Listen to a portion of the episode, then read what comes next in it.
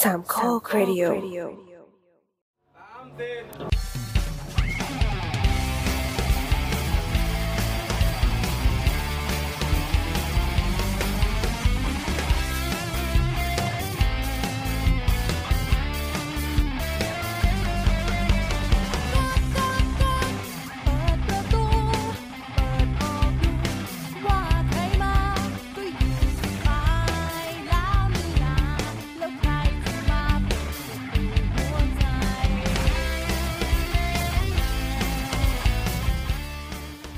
เย้ ฮัลโหล กลับมาพบกับรายการเสา สาว เสา สาว เสา สาว นะครับ ครับ เป็นรายการพอดแคสต์เกี่ยวกับอะไรวะ สถาปัตย์ และวงการออกแบบอะไรสักอย่าง สถาปัตยกรรมเราก็ยังไม่ค่อยรู้ตัวเองเท่าไหร่รู้แต่ว่ามันเป็นรายการที่มีสถาปนิกบ้างไม่สถาปนิกบ้างมานั่งคุยกันนะครับ ใช่ค แล้ว รั เรา บ พยายามจะย่อยเรื่องราวของวงการสถาปัตย์แล้วเป็นเกร็ดความรู้ต่างๆ ที่มันดูจะเฮ้ยมันไกลตัวหรือเปล่าแต่จริงๆเราอยากจะดึงมาคุยในมุมของสิ่งใกล้ตัวอีกทีหนึ่ง ใช่ครับ สำหรับ EP นี้เป็น EP ที่สี่ สี่แล้วครับ เราออกอากาศครั้งแรกของโลกวันที่ 18 มีนา 60 ใช่ครับ วันนี้เรามาว่าเดี๋ยวแนะนำตัวนิดนึง ครับ และคราวนี้เราก็มาเจอแขกรับเชิญประจำเช่นเดิมนะครับ เราแนะนำจากแขกรับเชิญประจำ โดน ก่อน หลอกมาเรื่อยๆ ค่ะ น้ำค่ะ ครับ ครับโบ๊ทครับ ครับ โอมครับ ครับ แล้วผมแอนนะครับ จริงๆ เราก็อัดพร้อมกับ EP ที่แล้ว นั่นแหละ นี่อธิบายไปนิดนึงว่า เวลาเวลาเราอัดรายการเนี่ย คือเนื่องจากมันเป็นรายการที่แต่ละคนต่างมี ไม่ค่อยว่าง คิวท้องเป็นของตัวเอง ใช่ แล้วเรายังจะอุตส่าห์มาจัดอะไรแบบนี้กันอีก ก็เลยตกลงกันคร่าวๆว่าหนึ่งครั้งที่เรามาอัดกันเนี่ย เราจะอัดสอง EP ควบเลยเนาะ ใช่ครับดัง และ ดังนั้น อ่าดังนั้นถ้าเกิดว่าเราไม่ได้พูดถึงสัปดาห์ที่แล้วอะไรนี้ก็อย่าว่ากันนะเพราะเราสัปดาห์ที่แล้วกับสัปดาห์นี้เราห่างกันประมาณ 5 นาทีได้ นี่เราอัดรายการกันวันที่ 10 มีนานะครับ ใช่ ซึ่ง ไม่รู้ตอนนี้โลกเป็นยังไง บ้างครับ ผ่านมาแปด วัน ผ่านมาแปดวัน อันนี้เหมือนเราเดินทางข้ามเวลา ไม่รู้ยังเป็นรัฐบาลเดินอยู่หรือเปล่า ไม่เกี่ยวค่ะ ก็นั่นแหละครับ แล้วก็ สาวๆๆไม่แอนคนเดียวนะครับ มีอะไรเกิดขึ้นพี่แอนรับผิดชอบค่ะ ก็ก็คือถ้าเกิดมาเข้า EP นี้ตั้งชื่อหัวข้อว่า โนเบลของวงการสถาปัตย์ อ่า อ่า ฮะมันมีด้วยเหรอ อ้าวอาจจะไม่รู้ อ่า คือคือต้องเกรินก่อนว่าเมื่อประมาณอาทิตย์ที่แล้ว ถ้าเกิดว่าใครใครที่ follow เสาเสาเสาอยู่จะเห็น เห็นเห็นโบสอะทวิตว่า อาทิตย์ที่แล้วหมายถึง EP ที่แล้วใช่ป่ะ อาทิตย์ที่แล้ว อาทิตย์ที่แล้วนี่คือวันไหนครับ เราเราปลุกกับเวลาโลก อา จ ทิ ริงตย์ ด้ว ที่ ย แล้วคือประมาณวันที่สามมีนา อ๋อสามก็เมื่อสักสองสามสี่อาทิตย์ที่แล้ว เออเออ โอเคใช่ ประมาณนั้นแหละ ครับทวิตเรื่องอะไรครับโบอส คือเราทวิตบอกว่า ข่าวใหญ่ที่สุดของวงการสถาปัตย์ของปีนี้ นั่นคือ นั่นคือรางวันที่ชื่อว่าพริกเกอร์ไพ อะไรนะ ขออีกทีนี่ฟิงเกิล พริก นี่ครับ ฟิงเกิล พริกเกอร์ไพพริกเกอร์ไพ มันสะกดยังไงอ่ะ P R I Z K E R PIT ครับ มันชื่เอยอา อ P R I Z K E R นี่ไง p r i s k e r Prize Prize ที่แปลว่ารางวัล p r i s k e r ไพร Prize มันคือไพรส์ p r i z e ที่แปลว่ารางวัล นี่เป็นภาษาอะไรอ่ะ ต้อง เป็น ขีด เป็นชื่อ เป็นชื่อของครอบครัวหนึ่ง อ๋อ อ้าวเหรออันนี้ก็ เป็น เพิ่ง นาม รู้ สกุลเหรอ ใช่เป็นนามสกุล แบบเดียวกับโนเบลป่ะ ใช่ใช่ นี่เขาคิดมาตลอด เพราะว่ามันมีคำแปลถ้าแยกคำออกมา ใช่มันคือ ก็ p เห r รอมัน i s k e r แปล Prize ว่าไง ก็แปลว่ารางวัล ไม่ไม่ ไอ้เสียง ใช่ เขาว่าไพร คำ ส์มันเป็นรางวัลมันเป็นรางวัลนะฟิงเกิลเนี่ยตายแล้วไปหามาจากไหนเนี่ยคนแบบเนี้ย อันนี้คนนี้จบสถาปัตย์มาพี่ครับด้วย ขอโทษค่ะ เพื่อนใครวะ งั้นงั้นเรามาเกรินก่อนว่าพี่ก็ให้คือรางคืออะไร อ่าอ่า p r i s k e r Prize คือ คือถ้าเหมือนมาทานในวงการวิทยาศาสตร์วงการของโลกไปเนี่ย อ่ามี มีโนเบล ครับ ครับ วงการหนังมีออสการ์ ใช่ อ่า ครับวงการถามนิกก็ต้องเป็นรางวัลนี่แหละ อืม ที่รางวัลที่ใหญ่ที่สุด รายปีเหรอแจกเป็น ปีละครั้ง ปีละครั้งครับ แล้วคือเขาเรียกอะไรอ่ะ คนที่ได้รางวัลนี้คือเขาเรียกเป็นสถาปนิกที่ยิ่งใหญ่ในยุคนั้นๆเลยอ่ะ ในปีนั้นหรือเปล่า หรือว่าต้องเป็นยุค ถือว่าเป็นยุคเลยนะ เหรอ เหมือนเหมือนทรงอิทธิพลเลยอ่ะ เอางี้ถ้าเปรียบได้กับซีไรส์อะไรแบบนี้ได้ไหมเป็นบ้านเรา ก็ เป็นวงการนักเขียนบ้าน ก็ได้แต่วันนี้มันคือ ยิ่งใหญ่ คนเดียวอ่ะ คนเดียวอะ อ๋อ ปี นี่ ห ต้องนึ่ง เป็น ได้ ค คน น เดี เดี ย ยว ว ไม่อืม หมายหมายถึงว่าคนเดียวหรือทีมเดียวเท่านั้น อ่า ใน เป็นทีมได้ด้วยใช่ป่ะ ได้ ครับ ดังดังนั้น คือคือมีคนบอกว่า คนที่ได้พลิกเกอร์ไพรส์เนี่ย คือคนที่ เป็นคนที่มีอิทธิพลแล้วก็เปลี่ยน ถ้าเราใช้คำว่าเปลี่ยนแลนด์สเคปของวงการไปเลยอะ จืด อืม มันมัน เออ ยิ่งใหญ่มากนะ ใช้คำว่าเปลี่ยนกระบวนทัศน์ได้ป่ะครับ ใช่ของโล ก ต้องขยายความคำว่ากระบ ข ว อน งข ทั อ ศ ง น์อีก ข ค อ รั้ ง ง ของโลกสถาปัตย์ทั้งหมดเลย บอกแลนด์สเก็ตตอนเมื่อกี้เขาเก็ตอยู่ เราบอกกระบวนการต้องอืม นั่นแหละ คือคือเกตของทิกเกอร์ไฟเนี่ย ครับ คือ คือถ้าตามเอาเอาไปตามแบบในเว็บมันเขียนอธิบายเนี่ย อืมอืม ที่เป็น about us เนี่ย ก็คือเขาบอกว่า มันเป็นรางวัลที่มอบให้กับสถาปนิกที่แสดงวิสัยทัศน์ อืม อ่าฮะแล้วก็เขาเรียกว่ามอบพันธสัญญา บางอย่าง คือ เชื่อ ให้กับ เขา มนุษยชาติอ่ะ โอ้โห อ่าอ่าอ่าอ่า อืม อันนี้ ได้ เอาบอกตามตรงคือผมผมฟังแล้วรู้สึกโหแม่งโคตรมันไกลตัวมันมันจะเกี่ยวอะไรกับเราได้หรือเปล่า อ่ะ คือคือเข้าใจว่ารางรางวัลเนี่ย ถ้าจำไม่ผิดที่อ่านมาก็คือ เป็นของครอบครัวครอบครัวหนึ่ง ครับ ที่เขาเขาเห็นว่าแบบ ก็โคไพรส์นะครับ ครอบครัว ตระกูล อย่าร้อนเลยว่าเขินเลย อะ ตระกูลพิกเกอร์เนี่ยครับ แล้วพอดแคสต์ที่จะอยู่ไปอีกสามร้อยปี ไอ้ตระกูลพิกเกอร์เนี่ยคือเขาบอกว่าเป็นถ้าจำไม่ผิดเหมือนเป็นเจ้าของโรงแรม ในเครือ เอ่อไฮแอดมัน อ๋อเหรอเออเออเออ เป็นเจ้าของแผงแอดก็เหมือนว่าเขามีเพื่อที่อย่างที่บอกว่าสนับสนุนให้วงการมันอยู่ได้ ครับ เพราะเขาเห็นว่าถึงเห็นถึง เพราะว่าในวงการสถาปัตย์อะมันคือเขาเรียกว่ามีเป็นวงการที่ต้องต้องสนับสนุน อืมก็คือเขารวยใช่ไหม รวย เขารวยแล้วเขาก็ตั้งกองทุนมากองหนึ่ง ใช่ อะไรแบบนี้ คือเขาเห็นเอาจริงๆคือเขาเห็นโนเบลอะ อ๋อแล้วก็ก๊อปมา ใช่เขาบอกเอ้ยเนี่ยโนเบลให้คนสำคัญของโลก อันนี้ก็ อ่ะ ให้บ้าง อ๋อ อืม แล้วทำไมไม่ไม่เป็นแบบโนเบลสาสาขาสถาปัตย์อะไรก็ ก็ ในกระบวน เขาไม่ยอมเอาใช่ไหม ในกระบวนเออในกระบวนการของโนเบลอาจจะบอกว่าเอ้ยไม่สำคัญหรอก ไม่หยาบว่ะ ซึ่ง เอ้ยอันนี้มันน่าสนใจ คือผมในฐานะที่เป็นเป็นคนธรรมดานะครับ อยากทราบว่า สถาปัตย์มันเปลี่ยนแปลงโลกได้จริงเหรอ อ่าได้ได้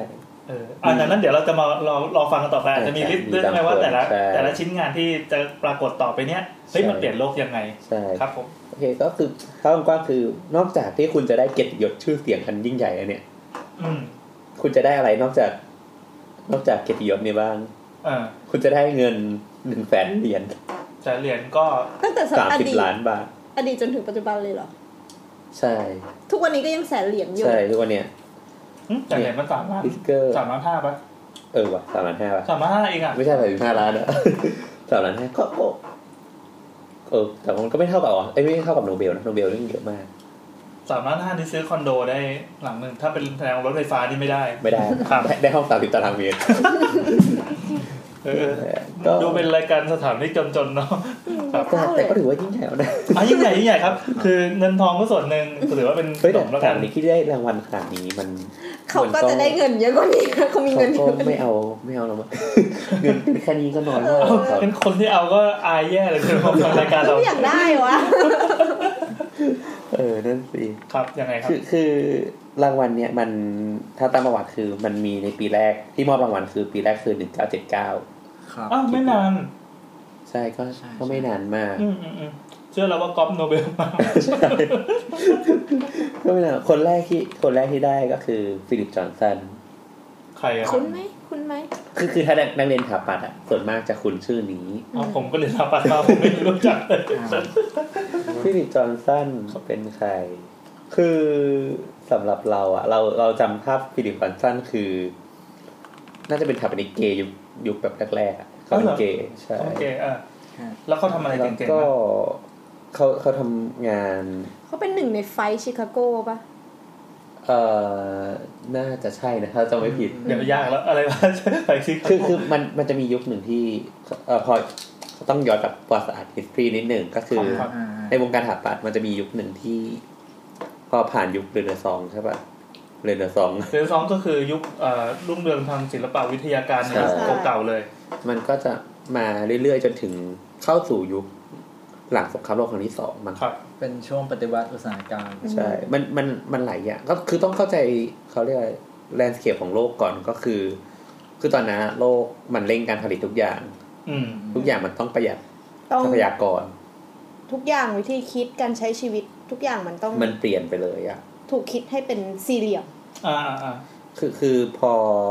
พอพอถึงเขาเรียกแหละไรพอผ่านยุคนั้นปั๊บเนี่ย ทุกอย่างมันจะถูกสร้างมาเพื่อเป็นเขาจะมีคำที่ว่า less is more ไม่ใช่เขาเรียกว่าเป็น เป็นลัทธิฟังชั่นฟังชั่นฟังชั่นลิซึมฟังชั่นลิ ฟัง ซึม ชั่นแนลเลซึม ฟังชั่นลิซึม อะไรนะขออีกที ฟังชั่นลิซึม ฟังก์ชันก็คือ ก็คือเป็นลัทธิเขาเรียกว่าถ้าภาษาไทยมันแปลว่าลัท เน้น ธิ ประโยชน์ใช้สอย ประโยชน์นิยม อ๋อ อืม อืมเน้นประโยชน์ใช้สอย เอ้ยมันจะมีคำพูดว่าอะไรนะ form follow function ใช่ใช่คำคำฮิตก็คือ form follow function แปลว่าอะไรครับ ก็คือถ้าเป็นอาคารอะทุกอย่างจะต้องคิดฟังก์ชันขึ้นมาก่อน แล้ว อ่า หน้าตาก็ค่อยตามมา อ๋อ อืม เหมือนเหมือนห้องนอนเราก็เฮ้ยห้องนอนนะ เราจะต้องนอนแล้วก็เราจะต้องทำหน้าต่างขึ้นมาตรงนี้ จะต้องเอาแอร์ไปติดตรงนี้ ใช่ ใช่ใช่ คือ ใช่ คือถ้าเรา อ่าอ่า เราย้อนกลับไปยุคเลยนะสองนิดหนึ่ง อ่ะครับ เลยนะสองมันก็จะมีส่วนประดับตกแต่งเยอะแยะเต็มไป เฮ้ยเดี๋ยว หมด เดี๋ยวขอขั้นแป๊บนึงขอขั้นเวลาเราวันหนึ่งเรามาคุยเรื่องพวกปอดศาสตร์สถาปัตยกรรมเป็นยุคยุคๆอย่างนี้แม่มันโคตรน่าสนุกเลยอะ เอ้ยจริง ๆ สนุกมากเพราะว่าน้ำเรียนสองรอบ โอเคครับเดี๋ยวเราจะเป็น คนคุยฟัง เออเรียนสองรอบนี่คือตึกเอฟตัวหนึ่ง เรียนต่ออีกรอบหนึ่ง นั่นนั่นแหละก็ อ่ะต่อต่อต่อ ก็มันเห เรียมือนน เรียนสอ ว่าง พอก็อย่างที่บอกว่าพอมันผ่านมายุคโมเดิร์นอะทุกอย่างมันต้องมันต้องประหยัดอะมันต้องให้ทรงประสิทธิภาพที่สุด คืออย่างนี้คืออย่างนี้มันคือสงครามโลกอะครับ มันสร้างความเสียหายมาก อ่ะ ทีนี้ก็เหมือนกับว่ารัฐบาลก็ต้องการเร่งฟื้นฟูอะ จนดิทุกประเทศก็จนกันหมดเพราะตังค์ เออ ขึ้นแบบ ตกหมดต้องมาเริ่มให ม่ ก็ขึ้นไปหนึ่งเปอร์เซ็นต์ ชิบหายเลยอะเสียเสียเสีย ไม่เกี่ยวแล้วค่ะแยกย้าย ต่ อ่าต่อครับผม ก็คือพอพอรัฐบาลต้องเหมือนกับว่าคนก็จะไม่มีที่อยู่อาศัยนะครับ อ๋อ ก็ จน คือ ด้วยแล้วก็เดือดร้อนด้วย มมบ้านโดนทำลายจากสงครามอะไรเงี้ย ครับ ก็รัฐบาลก็พยายามจะให้สถาปนิกเนี่ยสร้าง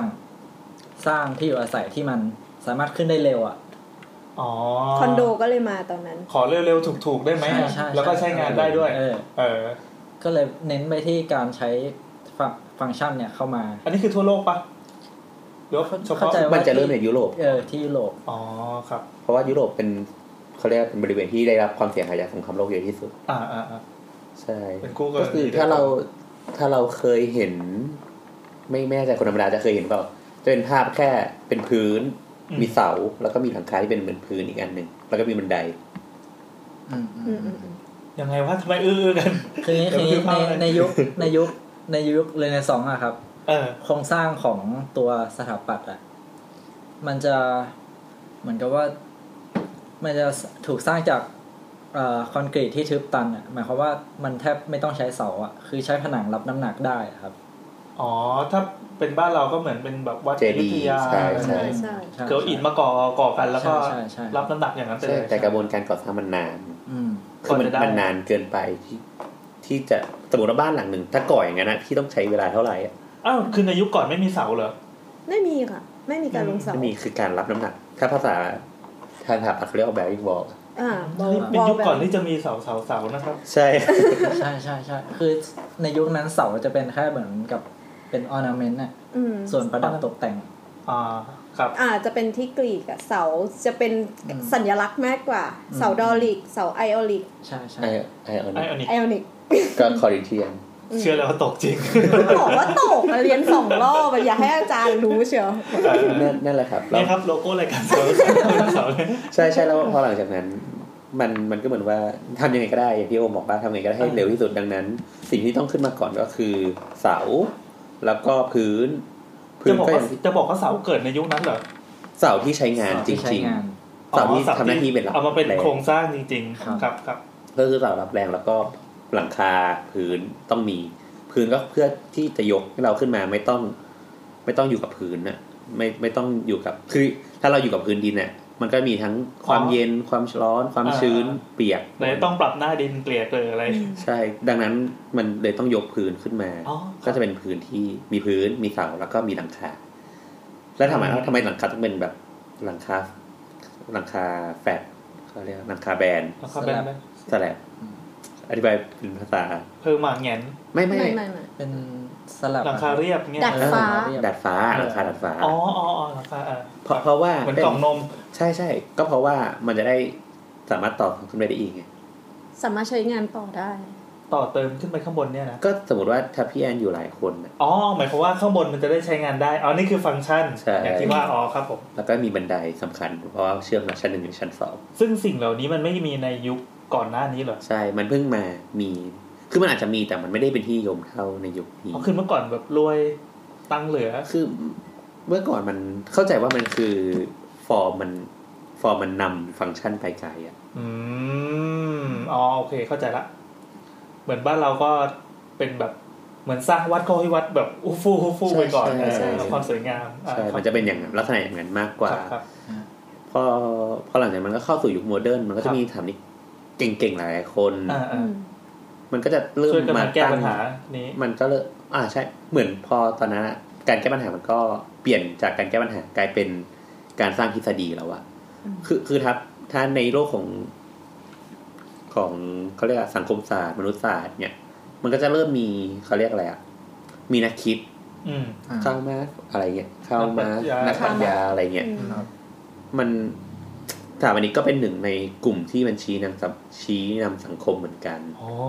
เพราะจริงๆเมื่อก่อนสมัยนั้นมี คือ ผล เมื่อก่อนทำนิกสมัยก่อนอะเป็นนักเขียนด้วยนะ อืมอืม ก็เป็นแบบเนี่ยเหมือนเขียนลงมติชน เมื่อก่อเขียนมัไม่ได้แย อะ ก ไร อะมันไม่ได้แยกกัน อ่าใช่ใช่ มันห ค ลายนักอะอารมณ์แบบเหมือนเรียลโดเลย ใช่ ใช่ ใช่ ใช่ ใช่ใช่ ทำแม่งทุกอย่าง ดังนั้นทำนิกก็จะเขียนหนังสือ ครับ เขียนหนังสือพิมพ์อะไรเงี้ยมันก็จะมีทฤษฎีไปเรื่อย อืม ๆ ซึ่งซึ่งต่อมา มันทำให้เขาเรียกว่าเป็นสำนักคิดอะก็จะเกิดสำนักคิด รวมกลุ่มกันกลุ่มนี้ชื่อนิวยอร์กไฟ อ่า อืม กลุ่มนี้ชื่อ ไม่รู้ว่ามีมีเย ไฟ อะ นี่คือห้าใช่ไหม ห้า ห้า คน ห้า อ๋อห้าคนรวมเป็นแก๊งไงนะ เป็นแก๊ง เฮ้ยเจ๋งว่ะ อะไรเงี้ยซึ่ง เป็นเหมือนจตุจตุอาชา เออใช่ใช่ เขาจะมีคอนเซปต์ด้วยนะ ซึ่งแต่ละแต่ละกลุ่มมันก็จะมีวิธีคิดหรือความเชื่อที่ไม่เหมือนกัน โคตรเท่เลยว่ะทำไมฟังดูเท่ คือ วะ มันยุคนั้นเท่มาก เอ้ยเดี๋ยวเราต้องไปแบ่ง EP แยกสนุกจริงๆ แต่ขอกลับไปอ่านหนังสือมันก่ อน ได้ได้ได้ฝากขอกันบ้านให้หน่อย คือคือใช่แบบเห็นทำในยุคนี้นะกับ ถ้าถามในยุคนี้มันจะถ้าในยุคก่อนอะนาเดชน์อะ จริงเหรอ เท่ เพชรรอสาว เท่ รถ เท่เท่แบบเท่เลยอะยุคนั้นแบบจะมีอย่างจะมีคนหนึ่งชื่อว่าเลอคอมบูซีเออร์เลอคอมบูซีเออร์จะเป็นมนุษย์ที่เวลาจะถ่ายงานตัวเองอะ อ่า จะต้องเอารถมาจอดแล้วก็เอาผู้หญิงมายืน เขาเป็นไอคอน เป็นต้นกำเนิดของงานมอเตอร์เอ็กโป คือคือบ้านเขาอะเวลาที่เขาถ่ายบ้านอะจะต้องมีบ้านเขาอะเป็นแบ็กกราวด์ อืม แล้วก็จะมีรถแบบรถเท่ๆอะ โอ้โห ลองคิดดูว่าถ้าคาโบซีเออร์มี IG เป็นของตัวเองนะ เออ โหเท่เลย คนฟอลโล่อ่ะ เป็นล้าน ร้อย แล้ว ล้า ก็ต้อน งต้อง อ่ะ มีผู้หญิงแบบสวยๆมายืนอะผู้หญิงที่แต่งตัวแบบเฉียวๆอะ นี่คือโลกโซเชียลมีมาตั้งแต่สมัย นั้นแล้วทำทุกอย่างเพื่อการกดไลค์ มันก็แบบสมัยนี้มาก่อนอืมนอ เดี๋ยวแล้วเมื่อกี้เมื่อกี้เราพูดเรื่องอะไรวะซิงเกิลไฟว์ ไม่เป็นไรไม่เป็นไรเราก็ อ่าโอเค ไหลไปก่อน ได้ ไหลไปก่อน เพื่อจะจะได้เดี๋ยวจะได้ไม่ลืมว่าเราพูดเรื่อง ใช่ อะไร ใช่ก็หรือว่ามีบางคนที่แบบเท่ๆแบบ มีแบบทำนี้ที่แบบไปสร้างงานที่ไหนอ่ะก็มีเมียที่นั่นก็มีนะ เฮ้ย ได้ด้วยเหรอ ก็จะมีคนหนึ่งชื่อว่าหลุยส์คานห เมื่อ ลุย กี้ ส์คา เข้าน คณะนี้พองี้ใช่ไหมครับ หลุยส์คายอาน กลอง นี้น่าจะมี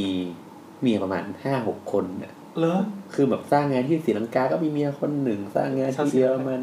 อเมริกาคนหนึ่งคนหนึ่งอะไรเงี้ย สุนทรภู่ป่ะวะเนี่ย เอ อซึ่งซึ่ง เอ้ยฟังไม่เป็น มันตลกมาก เลย แล้วแบบมันมันมีลูกเขาอะ อ่า ทำสารคดีตามหาพ่อ รูปเป็นคนอะไร น่าจะเป็นคนบางประเทศหรือศรีลังกาอะไรเงี้ย อ่า ก็ อ่าอ่า ค่อยๆทำหนังอะแล้วแบบสุดท้ายก็เพิ่งรู้ว่าพ่อตัวเองแบบยิ่งใหญ่มาก อ๋อนี่มันเคอิโง่หรือเปล่าวะเนี่ย เออแต่ แต่ชื่อว่าอะไรนะไอคิเทคแอนฟาเตอร์อะไรตัวอย่างเนี่ยเดี๋ยว อ่า เออเออ ถ้าเจอเราเดี๋ยวไปแชร์เดี๋ยวทวิต เอ ให้ อเออเออน่าสน หรือแบบ หรือแบบมิสแวนเดโลจะมีคนหนึ่งชื่อมิสแวนเดโลเป็นสามนิกยูเบอร์เดนเหมือนกัน เป็นผู้หญิงหรือผู้ชายครับ เป็นผู้ชาย ผู้ชาย อ้าวผู้ชายทำไมมิสอะครับ เป็นเป็นคนเยอรมันนะมัน เป็นเอ่อมีเป็นชื่อ ชื่อ ครับ คนนี้มีความ ส่ เจ๋ น ง นามสกุลคือไพรส์ คนคนคนนี้ความเจ๋งคือมีบ้านหลังหนึ่งที่ดังมากของเขา อืม ก็คือเขาไปจีบลูกค้าให้สร้างบ้านหลังนี้ อืม ไปจีบลูกค้า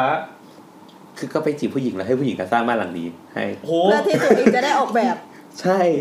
มันเป็นคนอย่างนี้วะเนี่ยแล้วคนนี้ก็มีคนน้ำหน้าถือตาเนี่ย นะ ที่มันดังมากเลยนะ บ้านหลังนั้นคืออะไรครับ มี ฟา ชื่ น อปะ ฟานสเบิร์ดเฮาส์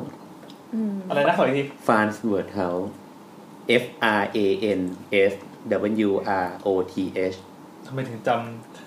การสะกดได้ ฟัง ทุกคนอย่างเงี้ย โบได้ฮิสฟรีเอพี่ เออ นั่นนั่นแหละก็กลับมา ตัด ก็ ภาพ คือ มาที่กู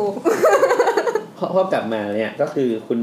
ฟิลิปจอห์นสันเนี่ยกลับมาแล้วนะ อ่าครับครับ อย่าเพิ่งลืมคุณฟิลิปจอห์นสันนะ ฟิลิปจอห์นสันที่เป็นชิคาโกไฟฟ์ นะครับ น่าน่าจะใช่ไม่ชัวร์นะ ไม่ชัวร์นะเดี๋ยวขอกลับไปอ่านก่อน โหที่พูดตั้ง ไม่ แต่ เห็นมึ ชั ง ว บอกว่ามึงได้เองไง จำไม่ได้แล้วแต่แต่แต่คือเขาอยู่เนี่ยในยุคปลายปลายโมเดิร์นละ ไปไปโมเดิร์นคือช่วงสักคอสอยุคอะไรอะไรตี้ดิ น่าจะเซน่าจะยุคเจ็ดสิบแปดสิบอะช่วง อ่า คาบเกี่ยวเจ็ดสิบแปดสิบละ ครับ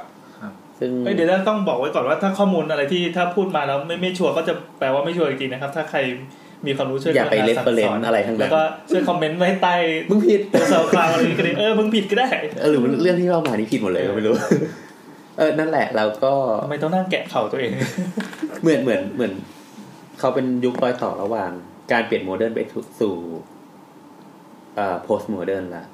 อืม อืม ต้องมาอธิบาย postmodern ต่อ postmodern ก็คือหลังโมเดิร์น ใช่ ใช่ ซึ่งคำว่าโมเดิร์นมันแปลว่า ทันสมัย ทันสมัย อืม หลังความทันสมัยอีกที ทันสมัยปุ๊บโลกเราไม่งยุ่งยาก เหมือนเหมือนสายใต้ใหม่หรือไม่สายใต้ใหม่ กว่า ก็แต่ที่จริงมันมันก็คิดได้ง่ายคือพอมันถึงจุดหนึ่ง ยุคโมเดิร์นมันก็อิ่มตัว มันก็มันก็มีความเบื่อ อ่า เหมือนอะไรก็ทำอะไรก็ไม่ได้อะ ทำไมทำไมทำอะไรไม่ได้ หมายถึงว่ามันถูกลัทธิเนี่ย ฟังชั่นอลนิซึมเนี่ย อ๋อ คุม พวก กะลาอยู่ทุกคน เราเรียกเราเรียกว่าบ้าฟังก์ชันได้ไหม ใช่ อะไรก็มัน เอออ อะไรก็ฟังก์ชัน นะครั นะ บพี่ ก็เรียกว่าเหมือนเหมือนเออก็กฎระเบียบที่เขาเขากำหนดมาในช่วงแรกๆเนี่ยพอมันอยู่ไปนานมันก็กลายเป็นกฎที่มาคอยบีบบังคับ ความสร้างสรรค์ ถูก ใช่ อ่า ใช่มัน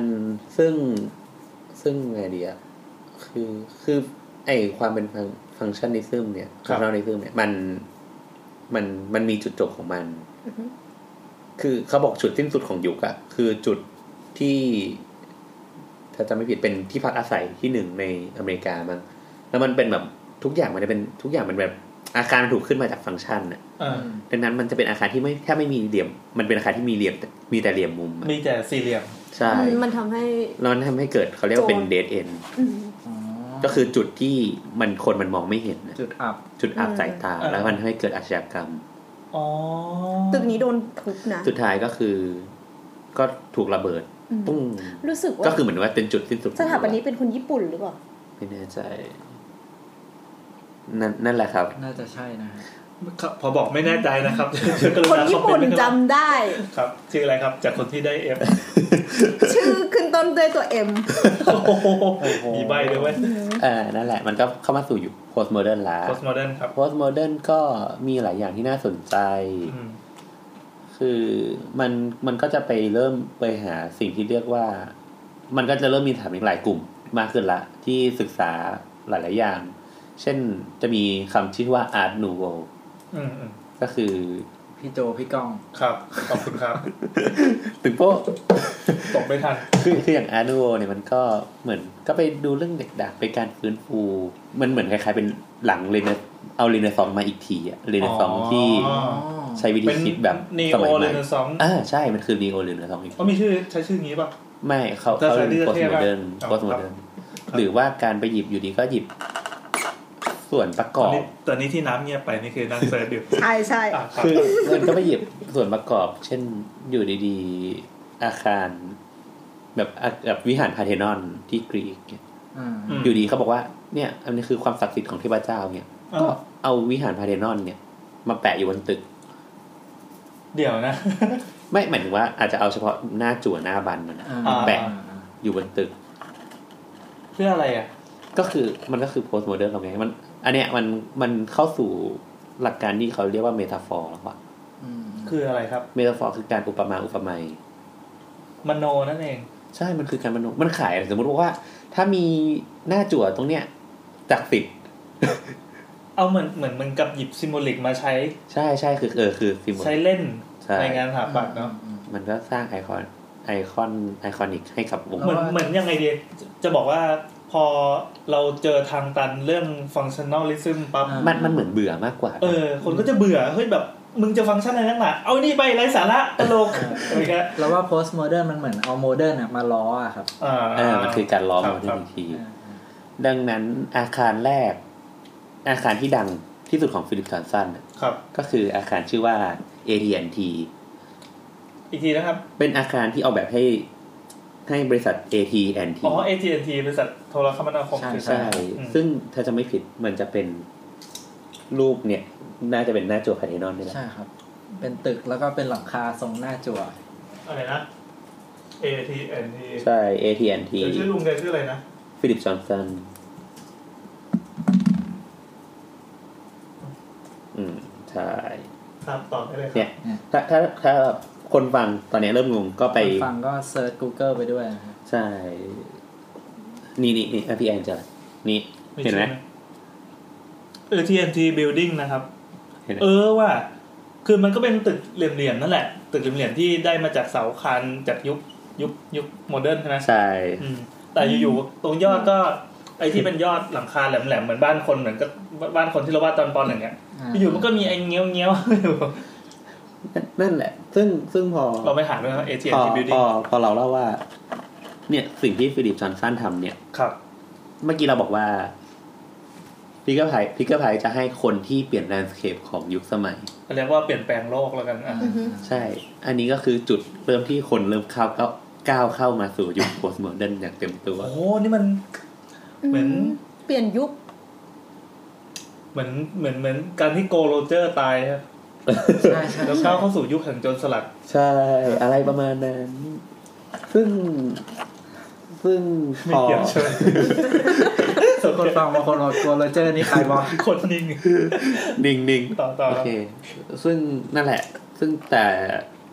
แต่ละครั้งที่คนที่ได้รางวัลนะมันก็เหมือนจะมีอิทธิพลกับยุคนั้น ครับ ๆสำหรับโบทโบทคิดว่านะสำหรับโบทในในความคิดโบทนะคนที่ได้ฟิกเกอร์ไพอะมัก สมมติว่า สมมติว่าได้ฟิกเกอร์ไพปีเนี้ยสองพันสิบเจ็ด ฮะ จะมี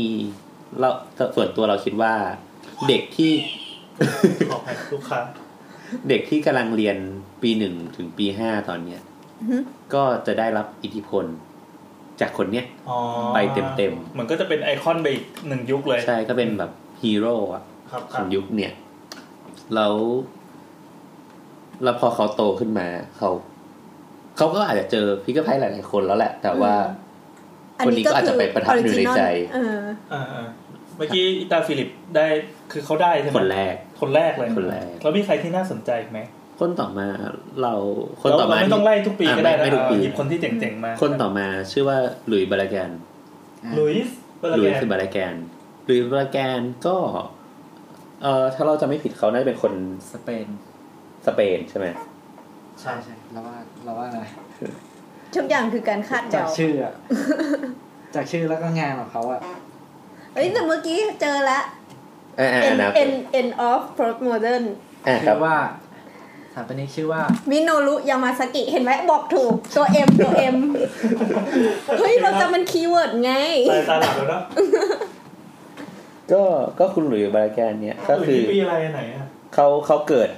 เขาได้รางวัลปี เมื่อกี้เราบอกว่าเขาได้ เราไม่มีนะโอเคเมื่อกี้ฟิลิปจำได้หนึ่งเก้าเจ็ดเก้า ใช่ ปีถัดมาเลย ปีถัดมาคือหลุยส์บาลาแกน เก้าแปดศูนย์ ใช่แต่คุณหลุยส์บาลาแกนเนี่ย เกิดปีหนึ่งเก้าศูนย์สองตายหนึ่งเก้าแปดแปด พวกนี้ไม่ออกสอบครับข้ามไปก็ได้ครับ คือเขามีอายุ 86 ปีใช่ป่ะ เออ 86 ปี แต่ว่าเขาได้ปี 80 ใช่ป่ะ เออ ได้แปดปี ได้ได้มา 8 ปีเขาก็ตาย โอ้โห ยังชื่นชม คือหลุยส์แบแกนเป็นคนเม็กซิโก อืม เออ ใช่ คือภาพหลักๆที่คนมักจะจำได้ เคยดูเรื่องนี้ป่ะ 500 Day of Summer ป่ะ ครับ ไม่เคยครับ เฮ้ย ซูอี้น่ารักมาก เคย เหรอเหรอเหรอโอเค เฮ้ยเปิดดูเลย คือคือคุณหลุยส์แบแกนเนี่ย งานงานเขาที่จะจำภาพได้คือ งานที่สีจัดๆอะ เป็นสีอย่างเงี้ย สีแดง สีน้ำเงินเข้มๆ แบบแนวแบบแพลเป็นเพจฟอร์มใหญ่ ๆ แล้วก็เป็นสีอย่างนี้ปะ เนี่ยอย่างเงี้ย อืม สีชมพูสีม่วงสีแดง เหมือนเหมือน เหมือนไปดูตึกแถวโมร็อกโกอ่ะ อ่าใช่ใช่ อืม แต่ว่าก็อย่างที่บอกว่าคือเขาเป็นคนเม็กซิโกไงดังนั้น เขาจะสีจัด อ่ แต่ว่าจริงๆมันก็ไม่ใกล้โมร็อกโก แต่ว่ามันเหมือน ไม่แต่ถ้าถ้า ไม่ สังเกตว่าพวก ได้อยู่ ประเทศแถบเขตร้อนจะเป็นอย่างนี้กันหมดเลย ใช่ รวมถึงบ้านเรา ใช่ ด้วย ใช่ใช่ใช่ฝ บ้าน รั่ง มัน บอ ยู ก สี อยู่ สดๆอ่ะ นั่นแหละ คือคุณ ถ้าใครคิดภาพไม่ออกก็เสิร์ชดูก็ได้หรือแบแกน หรือว่าใครเคยดูไฟฮาเดดเอลซัมเมอร์ ครับ พระเอกมันจะถือหนังสือเล่มหนึ่งชื่อว่า สปอยนะครับ ไม่ มันจะถืออยู่แล้ว ชื่อว่า Architect Architecture of Happiness เออมันคือปกของหนังสือเล่มนั้นแหละ สถาปัตยกรรมแห่งความสุขเนี่ย ใช่ เออ ไปซื้อมาในสมัยสอนละยังไม่ได้อ่าน อ๋อครับ ก็อันนี้ก็ถือว่าเด็ดมาก คือเราเรารู้สึกว่า ครับ งานสวยดี ก็ต่อมาที่พีคพีคก็คือ I M P อ่า I M P เอ็มเปของ AIS อะนะ ใช่ครับ ไม่ใช่ ทุยเมื่อกี้เป็นการตบมุกเลยเสียงปุ๊กแป๊กจริง คุณ อย่านิ่งนานสิ คุณ I M P นี้ได้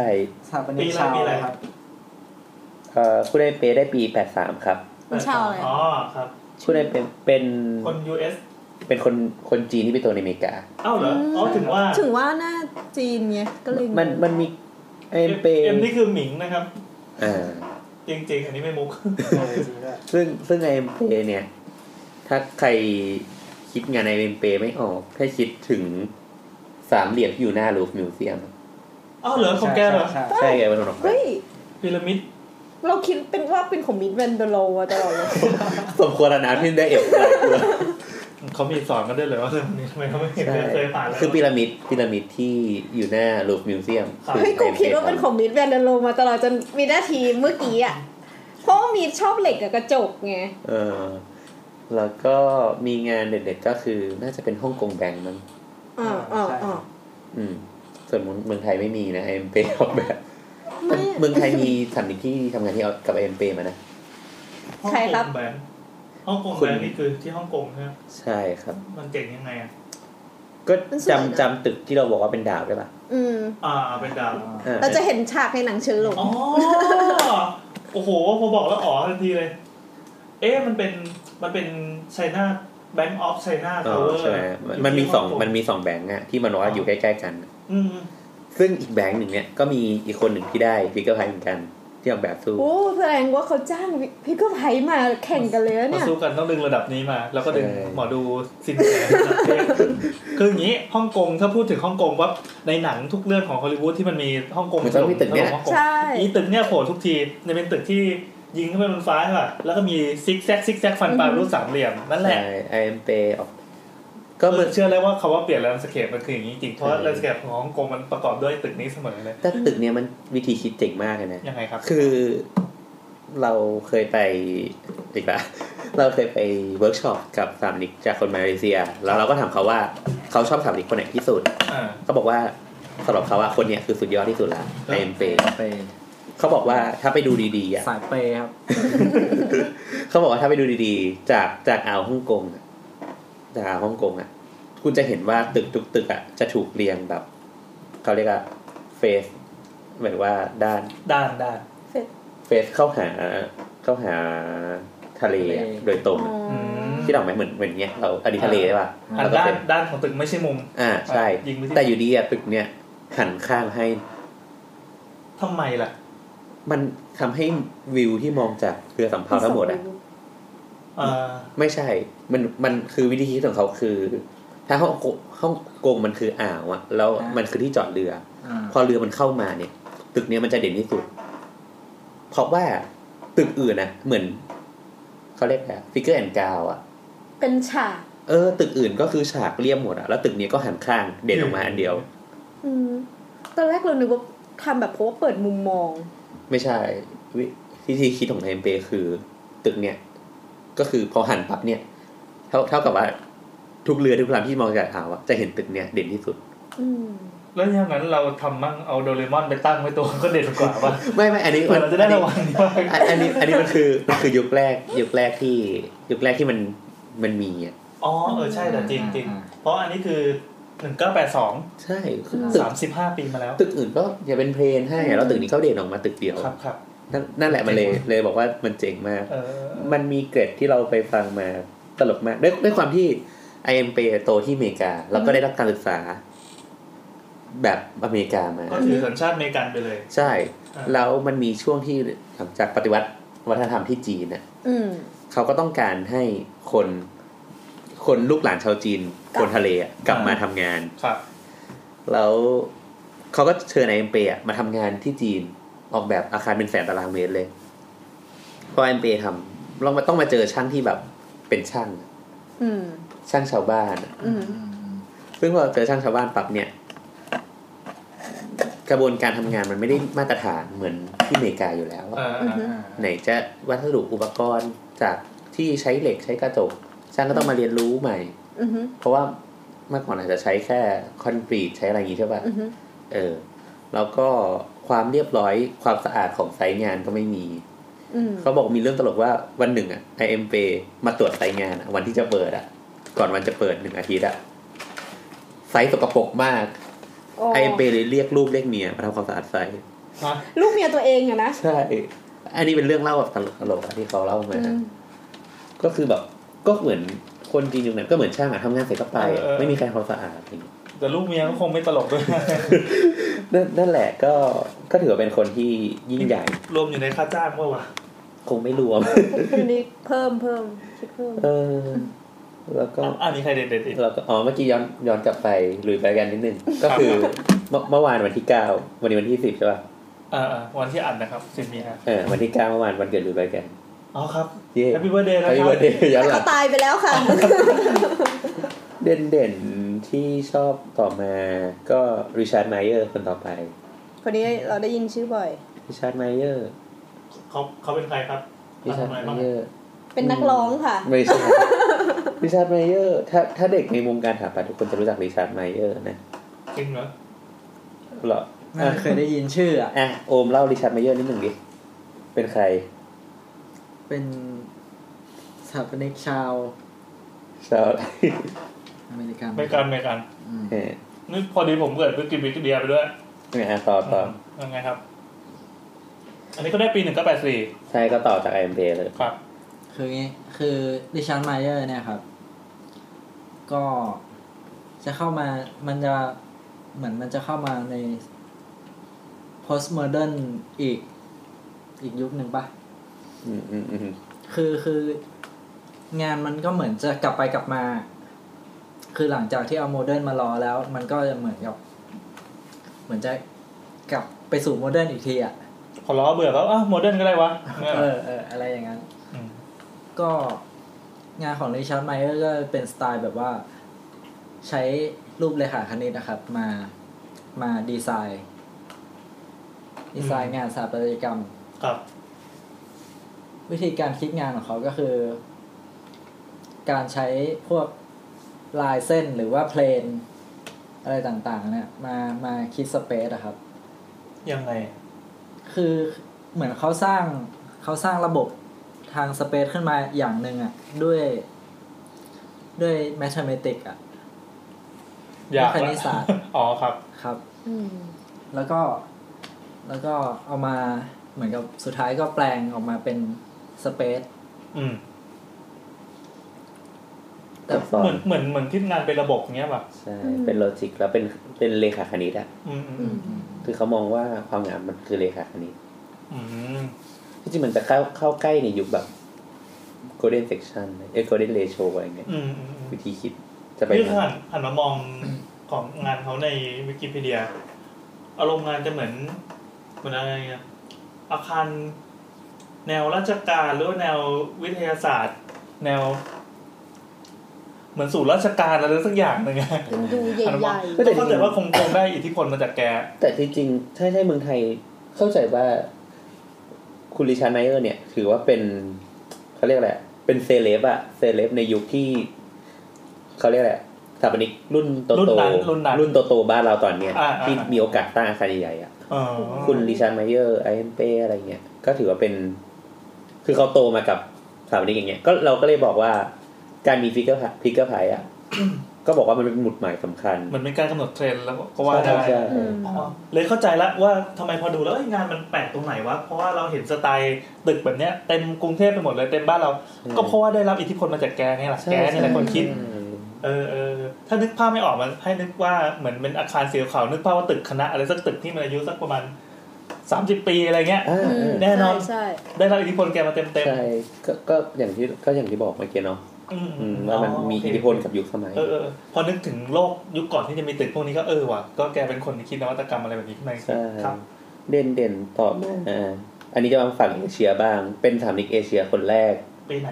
ที่ได้รางวัลคือปี87 แปดเจ็ดนะครับ เคนโซทังเงะ ครับ เคนโซทังเงะเป็นเขาเรียกว่าเป็น คือคือมัน เป็นชาวประเทศอะไรญี่ปุ่น ญี่ปุ่นเลยเป็นคนญี่ปุ่นจบ อืม การศึกษาในญี่ปุ่น อืม ทั้งหมด คือจะบอกยังไงดี คือมันต้องเกิดในภาษาญี่ปุ่นนิดหนึ่งในวง ครับ การ ครับ นิดเดียว เอานิดเดียวจริงๆก็คือ คือคือว่า คือไม่ ใช่ คือมันเริ่มจากเอ่อคือคือในยุคนั้นน่ะ มันจะมีถามนิกญี่ปุ่นหลาย ๆ คนที่ได้ไปไปรับการศึกษาจากตะวันตกมาละ อืม แล้วก็เริ่มกลับมาสอนในมหาลัยดัง ๆ เช่นโตเกียว n i นิเวอร์ซิตี้ ครับ